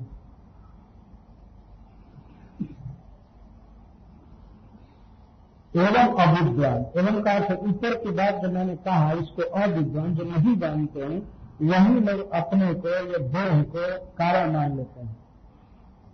तो फिर देवाज ने प्रश्न किया। ये तो संसार में देखा जाता है कि पित्रादय पित्रादय सृष्टार, व्याघ्रादयस्तु हंतार। देखा जाता है माता पिता मिल करके सृष्टि करते हैं, जन्म देते हैं बच्चे को, पालते हैं, पोसते हैं। और सुना जाता है देखा जाता है कि बाघ आदि खा जाते हैं या आतंक आदि मार देते हैं। तो सृष्टि करने वाले भी देखे जा रहे हैं और मारने वाले भी देखे जा रहे हैं। आप कैसे कहते हैं कि केवल ईश्वर सब कर रहा है? पर कहते हैं। भूत सृजती भूतानी, ग्रसते काल कैसे? वास्तव में भगवान जीवों से जीवों को उत्पन्न करते हैं। से, वास्तव में कोई जीव उत्पन्न कर नहीं सकता किसी को। भगवान करते हैं। माता पिता के द्वारा बच्चे को उत्पन्न करते हैं और बाघ के द्वारा खत्म करा देते हैं। ये भगवान कराते हैं। कोई व्यक्ति समर्थ नहीं है बच्चे को अलग करने में। नहीं तो कितने लोग विवाह करके दस बीस बरस से रो रहे हैं, क्यों नहीं बच्चा हो रहा है? बताइए। यदि माता पिता बच्चा पैदा करने में समर्थ होते तो उनमें क्या कमी हो गई रोग रोकते हैं, साधु के पास घूमते हैं, आशीर्वाद के लिए, किसी वैद्य के पास तो डॉक्टर के पास। मतलब किसमें कमी है? तो डॉक्टर कहते हैं, किसी भी कमी नहीं है। स्त्री भी ठीक है, पुरुष भी ठीक है, फिर भी बच्चा नहीं हो रहा है। क्यों? क्योंकि ऊपर वाला नहीं चाहता है। और क्या है? कभी कभी ऐसे रिपोर्ट आते हैं लोग कहते हैं। हमने जगह से पूछा, किस साइड से कमी है? नहीं, दोनों साइड ठीक है पर ऊपर के साइड से ठीक नहीं है। करीब कहीं नहीं आ रहा है। तो खो क्या?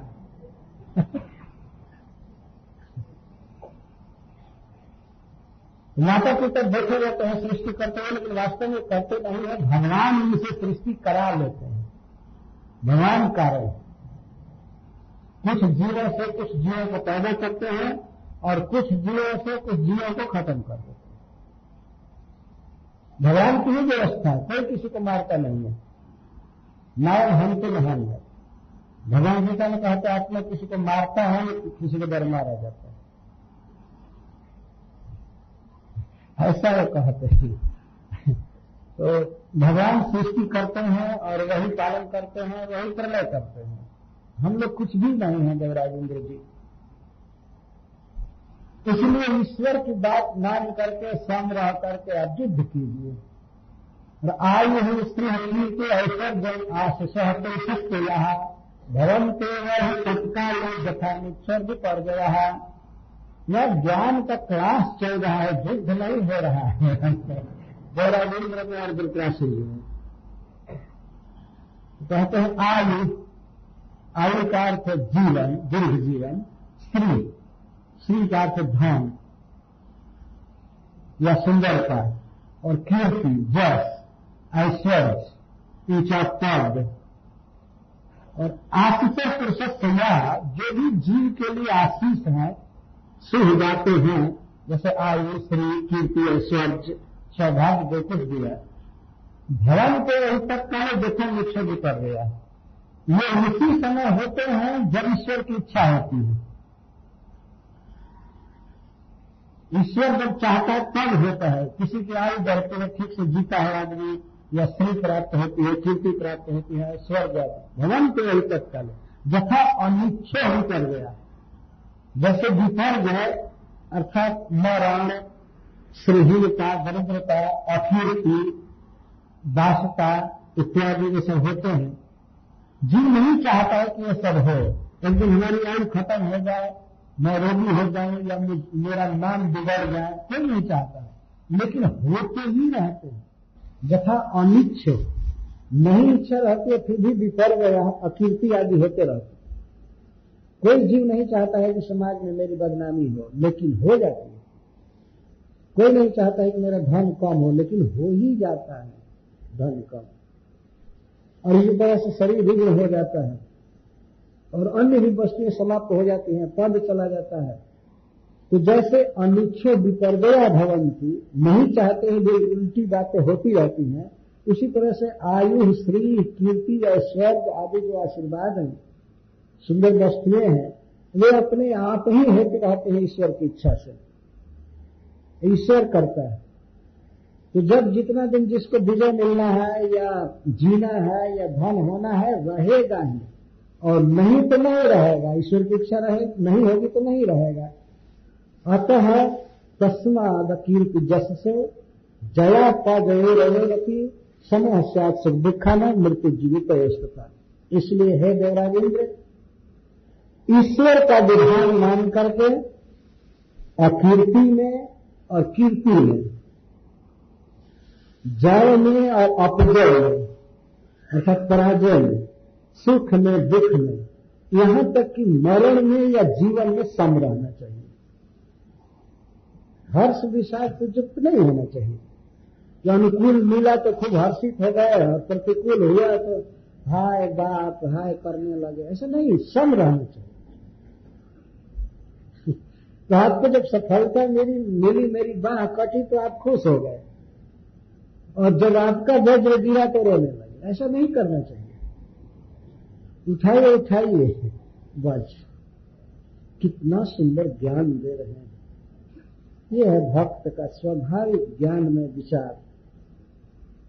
भगवान की महिमा गा रहे तस्माद अकीर्ति जस जया पदयो रति समय स्यात सुख दिखा ध्यान मृत्यु जीवित है। इसीलिए व्यक्ति को सम होना चाहिए। अगर बहुत बड़ी अकीर्ति भी फैल रही है संसार में तो दुखी नहीं होना चाहिए। उससे कुछ बिगड़ेगा नहीं जीव और कीर्ति मिल रही है तो उससे भी हर्षित नहीं होना चाहिए। और जय और अपजय संस्कृत में अप शब्द जो है वो बड़ा खराब माना जाता है। किसी शब्द को पहले लगा दिया जाता है तो उसके अर्थ को उल्टा कर देता है। जैसे मान, अपमान। तो मान के ठीक विरुद्ध अपमान हो गया तो यहाँ जय शब्द है, अपजय। जया, अपजय। जय अपजय। जय और पराजय हाँ। तो कीर्ति में और अकृति में, विजय में और पराजय में, सुख में और दुख में। यहाँ तक कि जीवन में और मरण में सम रहना चाहिए। समस्या सम होना चाहिए। बहुत सुंदर उपदेश है। और वास्तव में यह केवल देवराज इंद्र के लिए उपदेश नहीं है। यहाँ पर देवराज नहीं सुन रहे हैं। यहाँ पर हम लोग सुन रहे हैं। भागवत सप्ताह है। हम लोगों के लिए है ज्ञान वास्तव में। सम होना चाहिए। सुख पड़ जाए दुख पड़ जाए कुछ भी हो सम समस्या का अर्थ है कि मन में बेचैनी न होकर के या खुशी न होकर के सम रह करके भगवान का भजन करना चाहिए। हरे कृष्णा हरे कृष्णा कृष्णा कृष्णा, हरे हरे हरे देवराज इंद्र ने कहा कि इसके लिए उपाय क्या है? कैसे इन सब परिस्थितियों में मन को सम रखा जा सकता तो कहते मैं बता रहा हूँ उपाय सप्तम रजस तमैति प्रकृतिर्नात्म गुण तत्र साक्षिणात्मा नियोगेगा न सबध्यते। आप यह देखने का प्रयास कीजिए कि संसार में जो भी शरीर है, जो भी हो रहा है, जो भी वस्तु है, सब प्रकृति का उत्पादन है। चाहे सतगुणी हो, या रजोगुणी हो, या तमोगुणी वस्तु, सब प्रकृति के उत्पादन है। प्रकृति डिफ्यूज हुई है इस रूप में। आत्मा का इससे कोई संबंध नहीं है। अर्थात आत्मा देह से बिल्कुल भिन्न है। इन सब वस्तुओं से आत्मा का कोई संबंध नहीं है। तत्र साक्षिणम आत्मान। यदि कोई व्यक्ति देखता है कि आत्मा तो केवल साक्षी है इससे क्या लेना देना है? ये रहे, जाए, कुछ भी हो, देह भी रहे या न रहे, इससे हमारा क्या बिगड़ता है? तो इस तरह से अपने को साक्षी के रूप में ये वेद समबद्ध थे। वह हर्ष विषाद आदि से बंधता नहीं है। यदि मन के कुछ विपरीत हो जाए तो विषाद नहीं करता है, और मन के अनुकूल हो जाए तो वो फूलता नहीं है। खुश नहीं होता नहीं नहीं बनता तो अपने को सदा प्रकृति से भिन्न देखना चाहिए। हम आत्मा है, भगवान के नित्य अंश है? इस संसार से हमारा क्या संबंध है? कुछ भी नहीं। इसको साक्षी कहते हैं। तत्र साक्षिणम आत्मानम ये वेदन संबंध है। तो कोई भी सिद्धांत आदमी बताता है तो प्रैक्टिकल बताना पड़ेगा। ऐसा कोई है जो सम है? मान लीजिए देवराज इंद्र पूछे कि वृत्रासुर जी ये बताइए कि ऐसा कोई सब है जो किसी भी परिस्थिति में एक समान रहे, प्रसन्न रहे? तो कहते हैं, इस विषय में मैं ही आपका गुरु हूँ। देखिए आप मुझसे सीखिए। मैं दाहिना हाथ चला रहा हूँ दाएँ हाथ से पढ़ता आप मुझसे सीखिए पश्चिमा निर्जितम सक्र वृकणायुध भुजन मृधे घटमानम यथाशक्ति यथाशक्ति तव प्राण सया देखिए, मेरा उदाहरण लीजिए मैं और किसको खोजने जाऊँ? मैं ही इस विषय में आपका गुरु हूँ। श्रीधर स्वामी जी कहते हैं, हर्ष विषाद निवृत्त तब अहम एवं गुरु रित्या है हर्ष विषाद के निवृत्ति में मैं ही आपका गुरु हूँ। देखिए, मुझे कभी हर्ष नहीं होता है, कभी विषाद नहीं होता है। वश्य नाम, अब मुझको देखिए। मुझ पर जरा विचार कीजिए। मेरी सेना तो पूरा पूरा भाग चुकी है। तो जो अपना कहलाने वाले लोग थे किस तरह से भागे, आपने देखा ही। मैं धर्म का उपदेश करके हार गया, लेकिन लौटे नहीं। सब जाकर तमाशा देख रहे सब छोड़ दिए ना? जो स्वजन कहलाते थे, साथ देने वाले थे युद्ध में हमको छोड़ दिए मुझको देखे निर्जितम। मैं नितराम जीतम, मैं पूरा पूरा जीत लिया गया हूँ आपके द्वारा। आप सोचते होंगे कि मैंने आपको पराजित किया है, नहीं नहीं। आपने मुझे पूरा जीत लिया। हे सौ अश्वमेध यज्ञ करने वाले, आप एक महान वीर हैं। आप सौ अश्वमेध यज्ञ किए मनुष्य जीवन में तो आपको इंद्र पद मिला हुआ है। आप उस तरह से भी विजयी हैं। और यहाँ आपने मेरा सब कुछ जीत लिया, मुझको जीत लिया। देखिए मैं कैसा हूँ। वृक्र आयुध भोजन मृदय इस युद्ध में विक्रम आयुधम भुजश्च जस मेरा आयुध खत्म हो गया है ना? आयुध आपने काट दिया। जो सूल आयुध था, सबसे महान, आपके हाथ में जैसे वज्र रहे, वैसे मेरे हाथ में सूल था। सूल को तो आपने काट दिया। तो बिक्र आयुध और भुजस्व और भुजा भी काट दिया। हाथ भी काट दिया हथियार भी काट दिया। अब क्या मैं बा, बाकी हुई पराजित होने में? पूरा पूरा पराजित हूँ कि नहीं आप जरा विचार कीजिए। फिर भी मैं रो नहीं रहा हूँ। घटमानम जथाशक्ति तब प्राण झीर से फिर भी मैं पूरा पूरा प्रयास कर रहा हूँ आपका प्राण हरण करने के लिए। आपको मारने का मत फिर भी मैं पूरा प्रयास कर रहा हूँ। क्योंकि ऐसा नहीं कि बाह कट गया था, हाय हाय हाय हाय, मैं हार गया। मैं रोने वाला व्यक्ति नहीं हूँ। देखिए कितना प्रयास कर रहा हूँ। बाह कटी है, फिर भी मैं आपको मारने का जथाशक्ति प्रयास कर रहा हूँ। तो इस तरह से आपका तो कुछ भी नहीं हुआ है। आप क्यों नहीं प्रयास कर रहे हो? आप क्यों रोने लगे? उठाइए वज्र, उठाइए, आप काम कीजिए। कितनी सुंदर प्रेरणा दे रहे इस विषय में मैं मैं ही दृष्टांत हूँ। जिस व्यक्ति की बाह कट चुकी है मूल से, वो वो व्यक्ति नहीं घबरा रहा है। अद्भुत बात है। हम लोग तो अंगुली थोड़ी कट जाए तो हाय हाय इस पर बैंडेज चढ़ाएँगे। और कहीं इधर उधर हो गए तब तो ऐसे लटका लेंगे अब कई दिन। जहाँ जाएँगे तो यही कथा कहेंगे, ऐसे हो गया,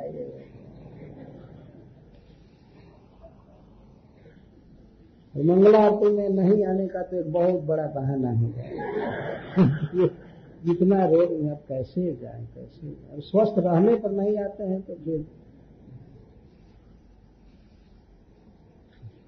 वृत्रासुर जी कैसे थे, जिनकी बाह कटी थी, भुजा कट गई थी, सारे सिपाही भाग गए थे, अपनी सेना और फिर भी इंद्र को मारने पर पड़े हुए हैं। घटमानम घटमानम चेष्ट मानम मैं चेष्टा कर रहा हूँ जथा शक्ति तव प्राण जीवित से आपका प्राण हरने के लिए मैं पूरी पूरी चेष्टा कर रहा हूँ। और अभी भी मैं आपको छोड़ूँगा नहीं। अभी तो अभी तो एक बाह तक ही है ना। अभी भी मैं आपको छोड़ूँगा नहीं। एक बाह अभी है ना। इससे मैं आपको मारूँगा। इस तरह से बोल रहे हैं निर्भय बहुत ही सुंदर प्रवचन है यह। वास्तव में युद्ध का केवल वर्णन करके छोड़ दिया जाए कि क्या कोई किसी रस का नहीं। लेकिन अद्भुत युद्ध हुआ भगवान के परम भक्त धृतराष्ट्र जी का और इंद्र का। दोनों प्रवचन कर रहे थे बीच बीच में। दोनों। आगे आएगा, इंद्र भगवान भी बोलते हैं। स्वस्यमान निर्जितम शक्र। कितनी सुंदर बात वृतासुर जी कह रहे देखिए इंद्र जी, विचार कीजिए, मैं पूरा पूरा जीत लिया गया हूँ, मेरी भुजा कट गई मेरा सूल कट गया, आयुध कट गया। फिर भी मैं आपको मारने की चेष्टा कर रहा हूँ। मैं विचार में नहीं हूँ। और प्राण ग्रहोयम स्वच्छ वाहना समय अप्र न ज्ञाते अमुष्य जय अमुष्य परा दे देखिए, युद्ध में कोई ठीक नहीं है कि कौन जीतेगा। ईश्वर की क्या इच्छा है, कोई कह नहीं सकता। ऐसा नहीं है कि मैं जीते, मैं जैसे वज्र गिरा दिया आपके हाथ से तो मैं विजयी रहूँगा इनके कहने का आशा ये है। अन्य तत्व युद्ध रूप के उपसंघर थी ये युद्ध क्या है, इंद्रदेव? यह जुआ का खेल है। जुआ के खेल में पहले से पता नहीं रहता है कि कौन जीतेगा, कौन हारेगा। अब यहाँ पर जुआ खेलने वालों के लिए भागवत समझना सुगम होगा। हमको तो बिल्कुल पता नहीं है। ये युद्ध क्या है? जुए का खेल है वृत्रासुर जी कहते हैं। कुछ पता नहीं रहता है कि अमुष से जय अमुष से पराजय। इसकी विजय होगी उसकी पराजय होगी, कोई ठीक नहीं रहता। और इस जुए में, इस युद्ध रूपी जुए में क्या क्या चीज़ होता है? प्राण ग्लहोयम समर। यह समर जो है युद्ध जो है, इसमें प्राण ही ग्लह होता है। ग्लह का अर्थ होता है पौन या दाव। जुआ खेलने वाले कुछ दाव पर रखते हैं। जैसे महाराज युधिष्ठिर दाव पर रखते और हार गए। तो इसको पौड़ कहते हैं? इस युद्ध रूपी जुआ में क्या पण होता है? प्राण। प्राण रखा होता है। प्राण ही दाव पर रखा जाता है। क्योंकि उसमें मरने, मारने की बात होती है, वो चाहता है उसको मारे, वो चाहता है उसको मारे तो प्राण ही दाव पर रखा जाता है। अच्छा इस स्वच्छ और बाण ही पासे होते हैं। पासे, हमने तो पूरा देखा ही नहीं है खेलते हुए कैसे खेलते हैं, हम सिद्धांत जानते हैं। पासा का क्या अर्थ होता है? कागज़ जैसा होता है कि अच्छा। गोटी अक्ष। तो बाण ही पासे हैं यहाँ। इस युद्ध रूपी जुआ में बाण ही पासे हैं। और वाहनासन। और किसी आसन पर किसी जगह पर उसको फलक कहते हैं। यहाँ लिखा है फलक। उस पर ये सब पासे चलाए जाते हैं। गोटी चलाए जाते हैं। तो जो वाहन है हाथी घोड़े रथ यही फलक है। क्योंकि इतस ततस चाल्य माना ये इधर उधर होते रहते हैं। आसन को इधर उधर हटाया जाता है। तो वाहन जो है, इधर उधर घूमते रहते हैं। तो यही है फलक बाण है पास से और प्राण ही गाँव पर रखा जाता है। तो कुछ भी पता नहीं रहता है कौन मरेगा, कौन जिएगा, कौन जीतेगा, कौन हारेगा। अत्र न व्यायते, अमुष्य जय, अमुष्य पर आ गया इसकी विजय होगी, इसकी हार होगी, कुछ पता नहीं चलता है। इसलिए आप चालू कीजिए जुआ युद्ध चालू कीजिए। पहले पता नहीं चलता कौन हारेगा, कौन जीतेगा, लेकिन लक्षण बता रहा है कि आप जीतेंगे। थोड़ा उनको उत्साहित कर रहे हैं। लक्षण बता रहा है कि आप जीतेंगे। इसलिए उठाइए, वज्र उठाइए। यह बात सुन करके भगवान इंद्र को बहुत प्रसन्नता हुई। वे खुशी में हो गए और हाथी से उतर करके और वज्र को लिए और फिर हाथी पर सवार हो गए। वृत्रासुर के आग्रह से उन्होंने हथियार को ले लिया, वज्र को हाथ में, और ले करके हंसने लगे और वृत्रासुर जी की भूरी भूरी प्रशंसा करने लगे। इंद्र वृत्रवच श्रुवा गतालिकम पूजयत गृहित वज्र प्रह संस्तमा गत विस्मय विस्मय चला गया। पहले चकित थे, या शोक में थे, उनका शोक चला गया देवराज इंद्र का। हाथ में वज्र ले लिए, चेहरे पर मुस्कान आ गई। और वृत्रासुर जी की बात का अभिनंदन किए क्योंकि वह बात निष्कपट थी। उसमें कोई अज्ञान का नामो निशान नहीं था। जो बात बोल रहा था बिल्कुल शास्त्र की और अपने जीवन का अनुभव की बात कह रहे थे, भगवान की महिमा गा रहे थे। इसीलिए देवराज इंद्र बहुत पसंद किए और खुलम खुला सब लोग सुन रहे हैं और वितराशी जी की प्रशंसा करने लगे। कहते हैं, अहो दानव सिद्ध श्री जस्ते मति ऋदृषि भक्त सर्वात्मन आत्मान सुहृदम जगदीश्वरम। ओहो। दानव वंश में जन्म लेकर के भी तुम सिद्ध हो। तुम्हारा जीवन परफेक्ट है, पूर्ण है। जिस जिस उद्देश्य के लिए जीवन धारण किया जाता है, तुम उसको प्राप्त कर चुके हो, धन्य हो। ओहो, आपकी ऐसी मति है, जस ते मति रुद्रसी ऐसी बुद्धि। आप सब तरह से भगवान की सेवा किए हैं, सब तरह से आप भगवान के भक्त हैं। भक्त सर्वात्मनात्मान सुहृदम जगदीश्वरम। आप मन से, वचन से, शरीर से, सब प्रकार से, सब समय भगवान श्री कृष्ण के भक्त हैं। भगवान श्री कृष्ण सबकी आत्मा है, सबके सुहृद हैं और जगत के ईश्वर हैं, जगन्नाथ हैं। आप सब तरह से उनके भक्त हैं। वास्तव में आपका जीवन धन्य है, सफल है। इस तरह से देवराज प्रशंसा कर रहे हैं। यही भक्ति का लक्षण है। देवराज स्वयं भी भक्त हैं भगवान के, इसीलिए वो भक्ति की महिमा समझ गए।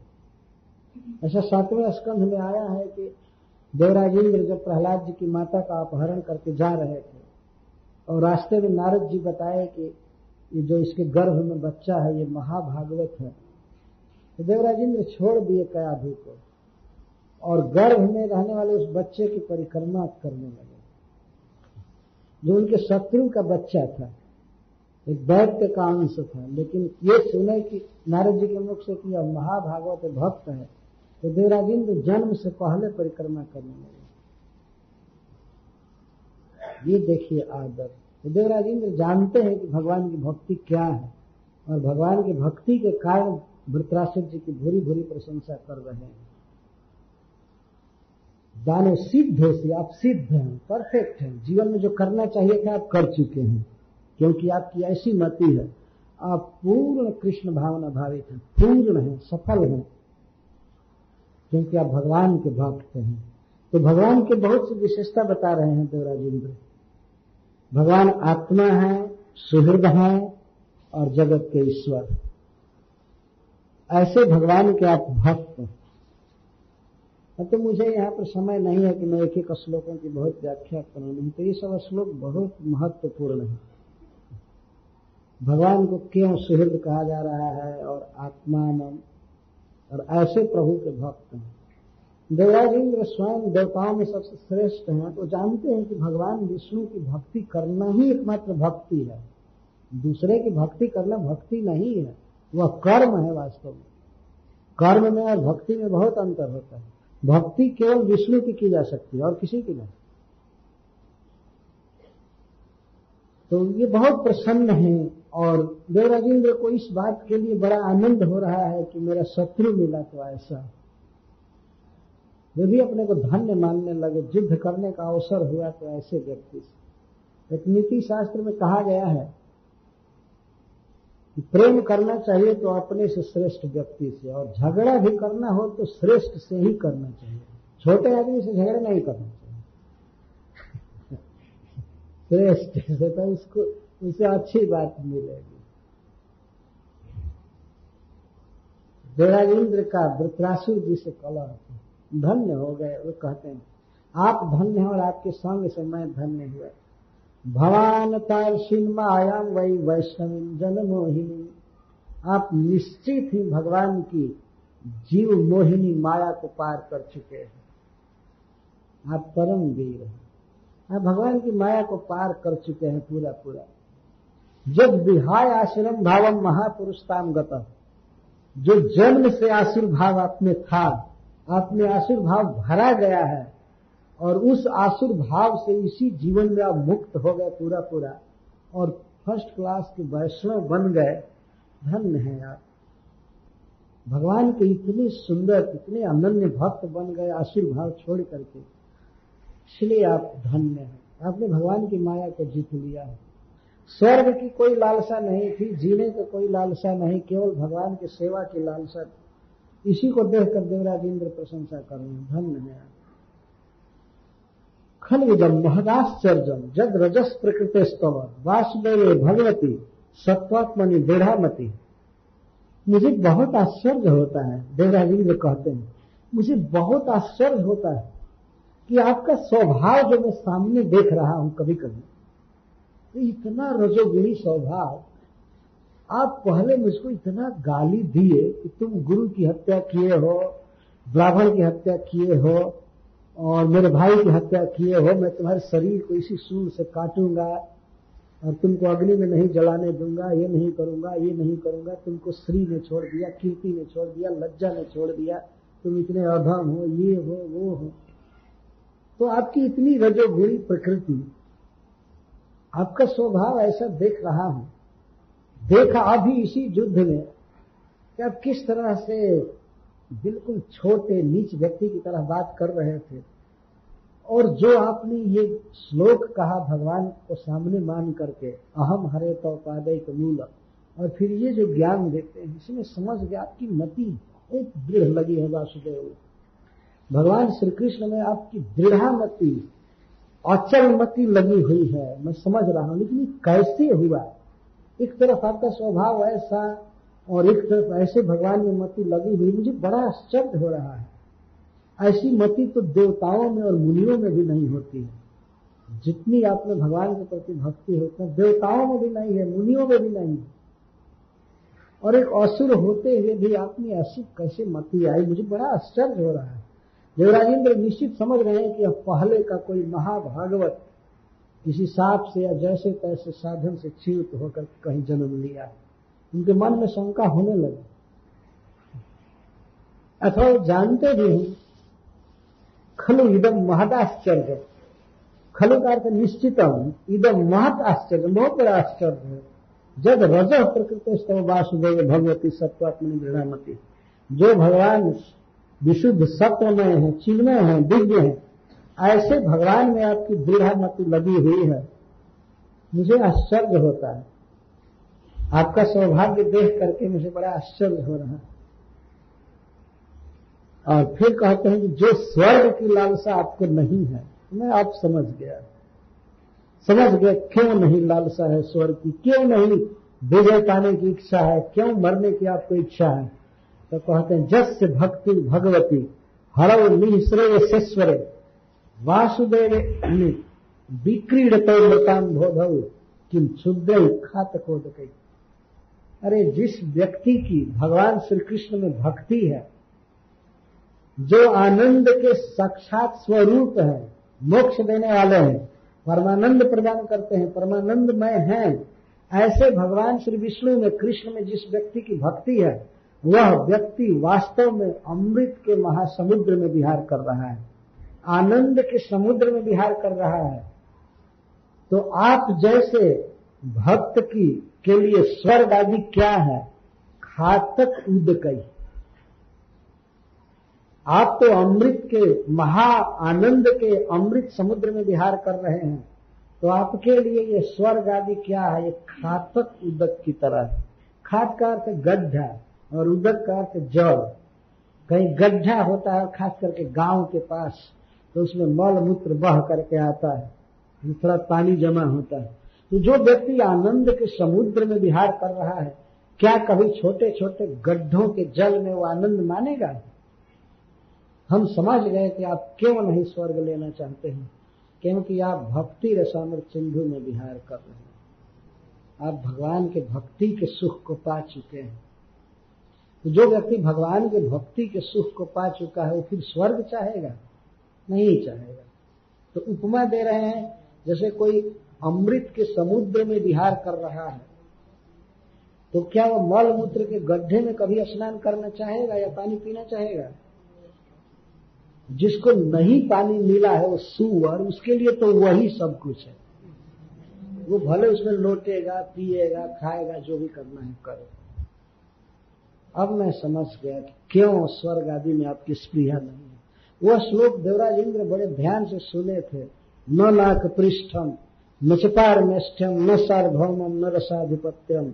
न जोग सिद्धि रपुनर्भमम व समंजस त्वा कांच उसी को कह रहे हैं समझ के भगवान के भक्ति का रस आपको पूरा पूरा मिल रहा है, इसीलिए आप, आपको किम क्षुद्र खात को कहीं आपके लिए स्वर्ग आदि क्या है? ये तो छोटे छोटे गड्ढों में भरे हुए गंदे जल के समान है।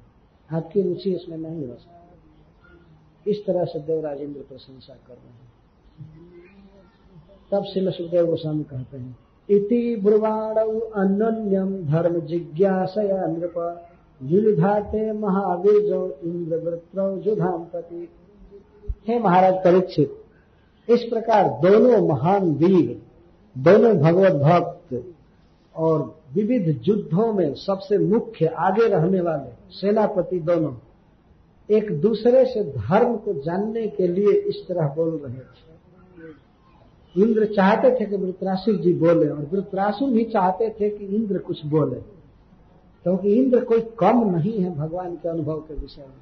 कितनी बड़ी बात कहा इंद्र ने भक्ति की प्रशंसा किया तो दोनों युद्ध तो कर रहे थे एक दूसरे से भक्ति के विषय में जानने की चेष्टा कर रहे थे। धर्म जिज्ञासा, धर्म का अर्थ भक्ति। भक्ति मत भक्ति धर्म मत भक्त कृत प्रप्त भगवान ने अपने श्रीमुख से बताया है कि धर्म का मतलब है मेरी भक्ति। यहाँ धर्म जिज्ञासा का अर्थ है परस्पर दोनों भक्ति की बात सुनने के लिए एक दूसरे से कुछ कह रहे थे। युद्धाते और युद्ध कर रहे थे। महावीर जो दोनों महान शक्तिशाली हैं। इंद्र, वृत्र जुधानपति और ये दोनों बड़े बड़े युद्ध लड़ चुके हैं और युद्ध में सबसे आगे रहने वाले तो इस तरह से जब इंद्रदेव ने कहा, उसके बाद युद्ध तो होना ही था, प्रवचन के बाद अब युद्ध फिर चालू। क्योंकि तो वृत्रासुर जी को शरीर त्यागना था। शुरू वाले श्लोक में कहा जा चुका है। इसीलिए आविध्य परिघम, वे अपने परिघ को घुमाए। जिस परिघ से उन्होंने मारा था, गिर गया था वज्र तो फिर उस परिघ को लिया और परिघ को आविध्य मोशन बना करके। और इंद्र को मारने के लिए चले। वो लोहे का काला, काले लोहे का वह परिघ था पूरा पूरा लोहे का। अपने आप उसमें बहुत वज़न। उसको ले करके इंद्राय प्राणो घोरम वाम हस्ते न मारिश हे श्रेष्ठ राजा परीक्षित मारिश का अर्थ होता है पूज्य। हे पूज्य परीक्षित, इंद्र के प्रति बाएँ हाथ से वृत्रासुर ने मारा उस परिघ को। लेकिन इंद्र बहुत सावधान थे। सतु वृत्रस्य परिघम करम च करभोपम। चिक्षेद जुगपद वो वज्र सत्पर बना इस सौ धार वाले वज्र से भगवान इंद्र ने उस परिघ को और वृत्रासुर की बाई भुजा को भी काट दिया। दोनों गया। तो दाहिनी बाह तो कटी ही थी और बाई बाह भी कट गई। तो दोनों ओर से खून की धारा बह रही थी। बहुत विशाल शरीर था, विशाल पर्वत की तरह। जैसे पर्वत से नदियाँ निकलती हैं, बरसात में लाल जल से युक्त हो वैसे खून निकल रहा था दोनों ओर से। दोभ्याम उत्कृत मूलाभ्याम बभव रक्त स्रगो सुर। सुखदेव जी कहते हैं कि वह असुर। दैत्य वृत्रासुर बहुत सुंदर लग रहे थे। जब बाह कट गई थी और खून बह रहा था तो बहुत सुंदर लग रहे थे। बभव कैसे लग रहे थे? जैसे लगता था कि देवराज इंद्र किसी पर्वत के दोनों पंख काट दिए हैं और पर्वत ऐसे खड़ा पृथ्वी पर गिर कर, गिर करके खड़ा हो गया था और खून निकल रहा। इस तरह से बहुत सुंदर लग रहा है। खाद भ्रष्ट वज्रिणा हत। देवराज इंद्र ने एक बार पर्वतों को मारा था, उनके पंख कट गए थे, ये गिरे थे पृथ्वी पर, जहाँ तक स्थित हो गए। जनता की रक्षा के लिए भगवान इंद्र ने किया था। इंद्र चूँकि इस विश्व के सबसे बड़े व्यवस्थापक है, मैनेजर है, इसीलिए उनको बहुत युद्ध लड़ना पड़ता है। सब ठीक करनी पड़ती है स्थिति। तो शिव सुखदेव गोस्वामी, मानो वृत्रासुर जी के कटे हुए भुजा के बाद शरीर से जो रक्त निकल रहा है, वो खड़े हैं, उसका चित्र खींच रहे हैं। तो कहते हैं बभव बभव का अर्थ सुशोभ। तो बहुत सुंदर लग रहा है। कोई व्यक्ति ऐसा सोच सकता है कि, अरे, बेचारे की बाह कट गई है और सुखदेव जी कहते हैं, सुंदर लग रहा है। वास्तव में वृत्रासुर जी बहुत प्रसन्न थे कि अब शरीर जाएगा और मैं भगवान का पार्षद बनूँगा इसलिए सुखदेव गोस्वामी भी कह रहे हैं कि बहुत सुंदर लग रहे थे। मन में कोई पीड़ा नहीं हो रही है। नहीं तो एक भक्त को इस तरह से मारा जाए तो दूसरा भक्त खुशी से कथा नहीं कहेगा, वो कुछ विषाद से युक्त हो जाएगा। परंतु सुखदेव जी खुश हैं, क्योंकि वृत्रासुर खुश हैं। बल्कि विषाद में इंद्र देवता हो रहे थे कि हाँ ये मैं क्या कर रहा हूँ? तो क्या करें? जो मैनेजर है तो करना ही पड़ेगा। पूरी दुनिया का को देखना है तो इस तरह से कुछ करना ही पड़ेगा इनको।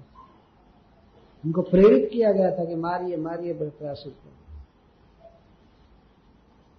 लेकिन इस दशा में भी वृत्रासुर की वीरता देखिए, दोनों बाह कट चुकी है। इसके बाद वो क्या किए कृत्वा धराम हम भूम दिव्य, दैत्यो दिव्योत्तराम हनु। तो दैत्य वृत्रासुर क्या किए कि अपने नीचे के होठ को और हनु को पृथ्वी से सटाए पृथ्वी से सटाए और ऊपर के जबड़े को पूरा आकाश में फैला दिए मतलब मुख बहुत विशाल बना लिए। इंद्र को खाने के लिए। और भगवान इंद्र अब ये नहीं सोच रहे थे कि ये कुछ करेगा। तो असुर तो असुर था। असुर का आवेश था वृत्रासुर में। इसके बाद भी नीचे के हनु को नीचे की भूमि से ऊपर आकाश में ले गए नभो गंभीर वक्तृण और उनका मुख है, विशाल आकाश की तरह खुल गया। ले हो बड़ जिहवा और जिहवा कैसी थी, सर्प की जिहवा के समान लपलप कर रही थी।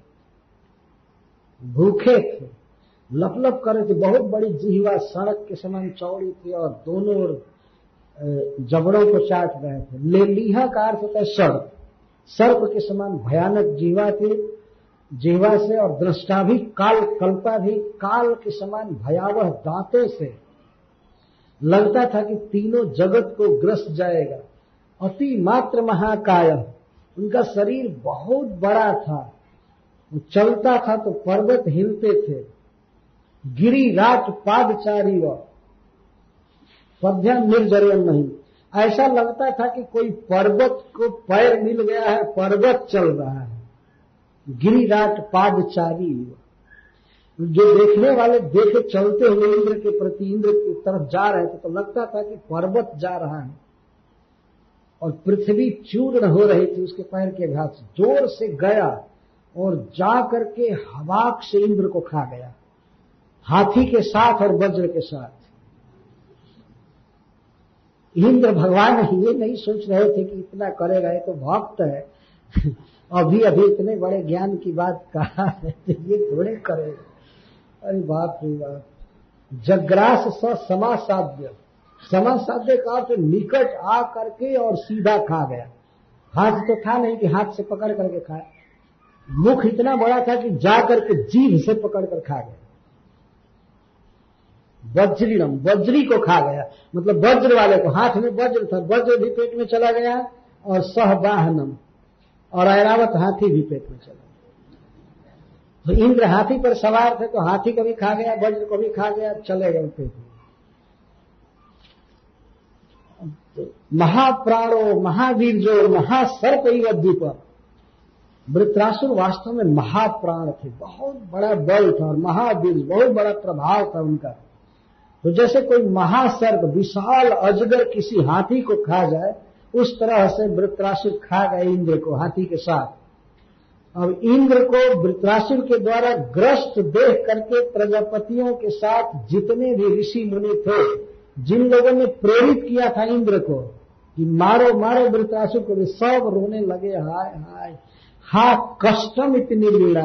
वे लोग लगे रोने की हाय, हमने क्यों कहा इंद्र को कि मारो वृत्रासुर को, मारो मारो, ऐसा हमें नहीं करना चाहिए था। हाय रे, ये क्या हो गया?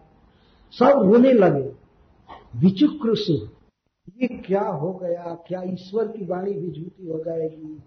ये होगा होगा। लेकिन उधर क्या हुआ? निगीर्णो अब सुरेंद्र ने न ममारोदरम गता। असुरेंद्र ने भगवान इंद्र को निगल लिया लेकिन उदरम गत। उदर में जाने के बाद भी वे मरे नहीं। क्यों नहीं मरे? महापुरुष सन्नद्ध। क्योंकि वे महापुरुष से दंसित दंशित का अर्थ है महापुरुषेण कवच रूपेण भगवता नारायणेन दंशित। वे नारायण द्वारा सुरक्षित थे। भगवान रक्षा कर रहे थे। किस रूप में?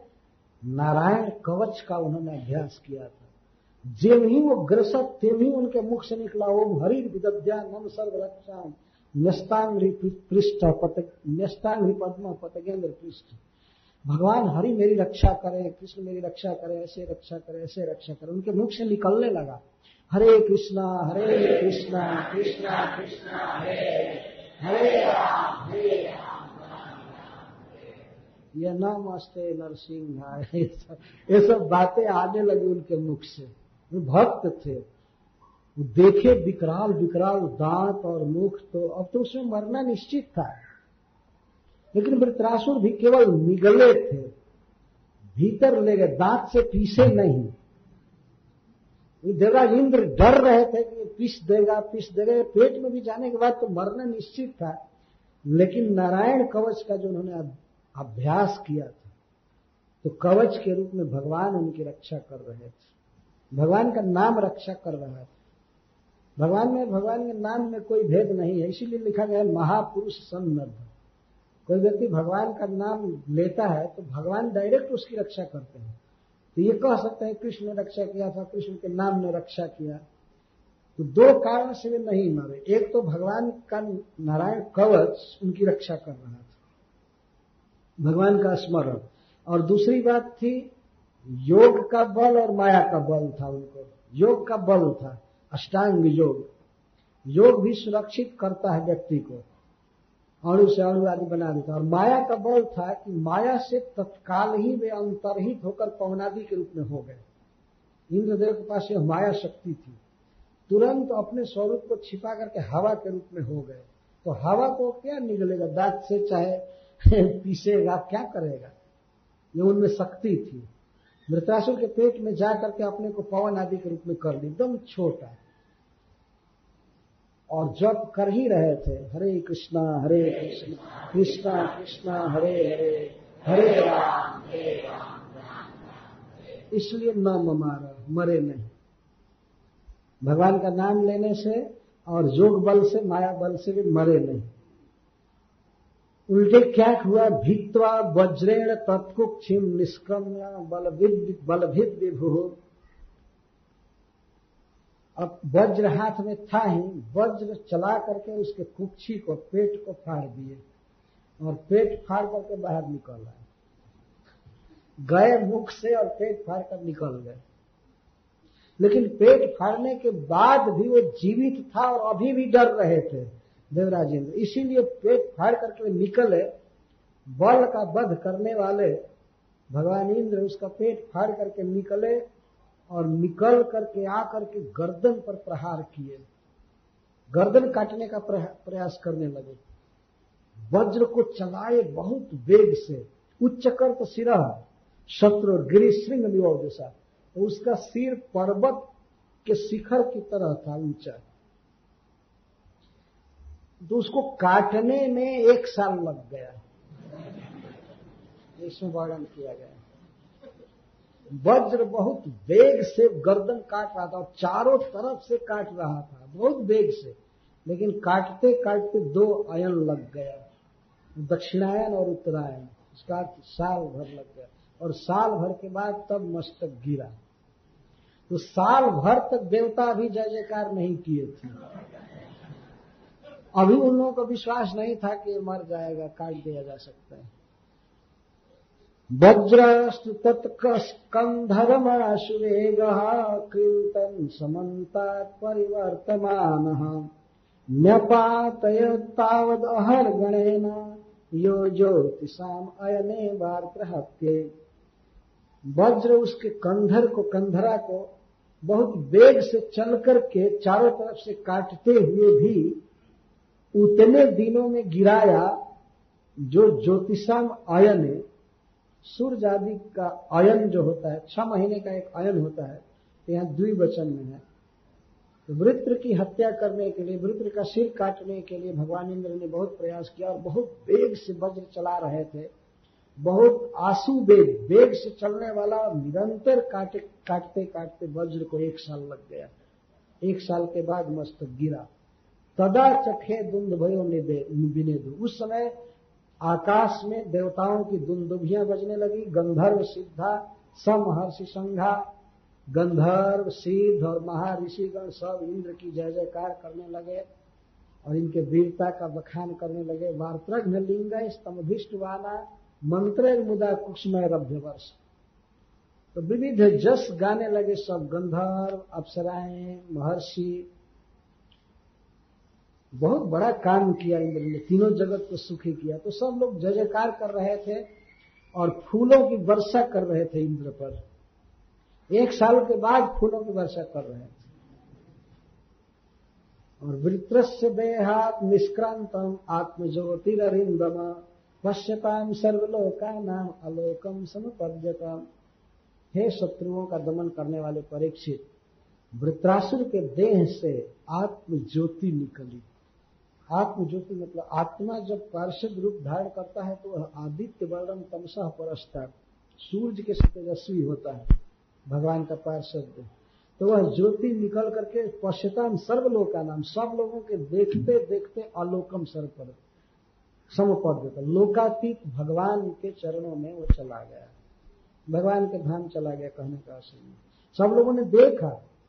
सर्व लोका नाम से तात्पर्य जो ज्योति निकली तो देवताओं के लोक से होती हुई, फिर ब्रह्म लोक से होती हुई गिरजा को पार करती भगवान के धाम में तो पार्षद शरीर तेजोमय होता है, बहुत सुंदर।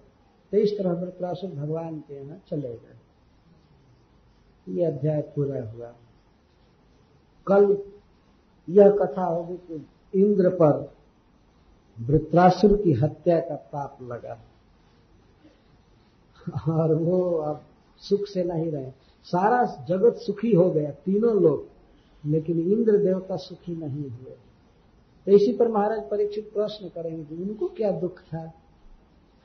तो उनके ब्रह्म हत्या का वर्णन किया जाएगा और किस तरह से वे छूटे उस पाप से भी, उसका वर्णन। यह आख्यान बहुत पवित्र है। सब प्रकार के पापों को धोने के लिए यह भगवान में प्रीति देने के लिए। इसको समय सुखदेव गोस्वामी महायाख्यान कहे हैं। इदम महाख्यान मशेष पापमना प्रक्षालनम तीर्थ पदान कीर्तनम यहाँ पर ये बहुत बड़ा आख्यान है। महा से तात्पर्य श्लोक की दृष्टि से नहीं, महिमा की दृष्टि से यह कथा बहुत श्रेष्ठ है शिल सुखदेव जी कहते हैं। तो कल हम लोग ये सुनेंगे कि इंद्रदेव किस तरह ब्रह्म हत्या के पाप से मुक्त हुए। हरे कृष्ण जय श्री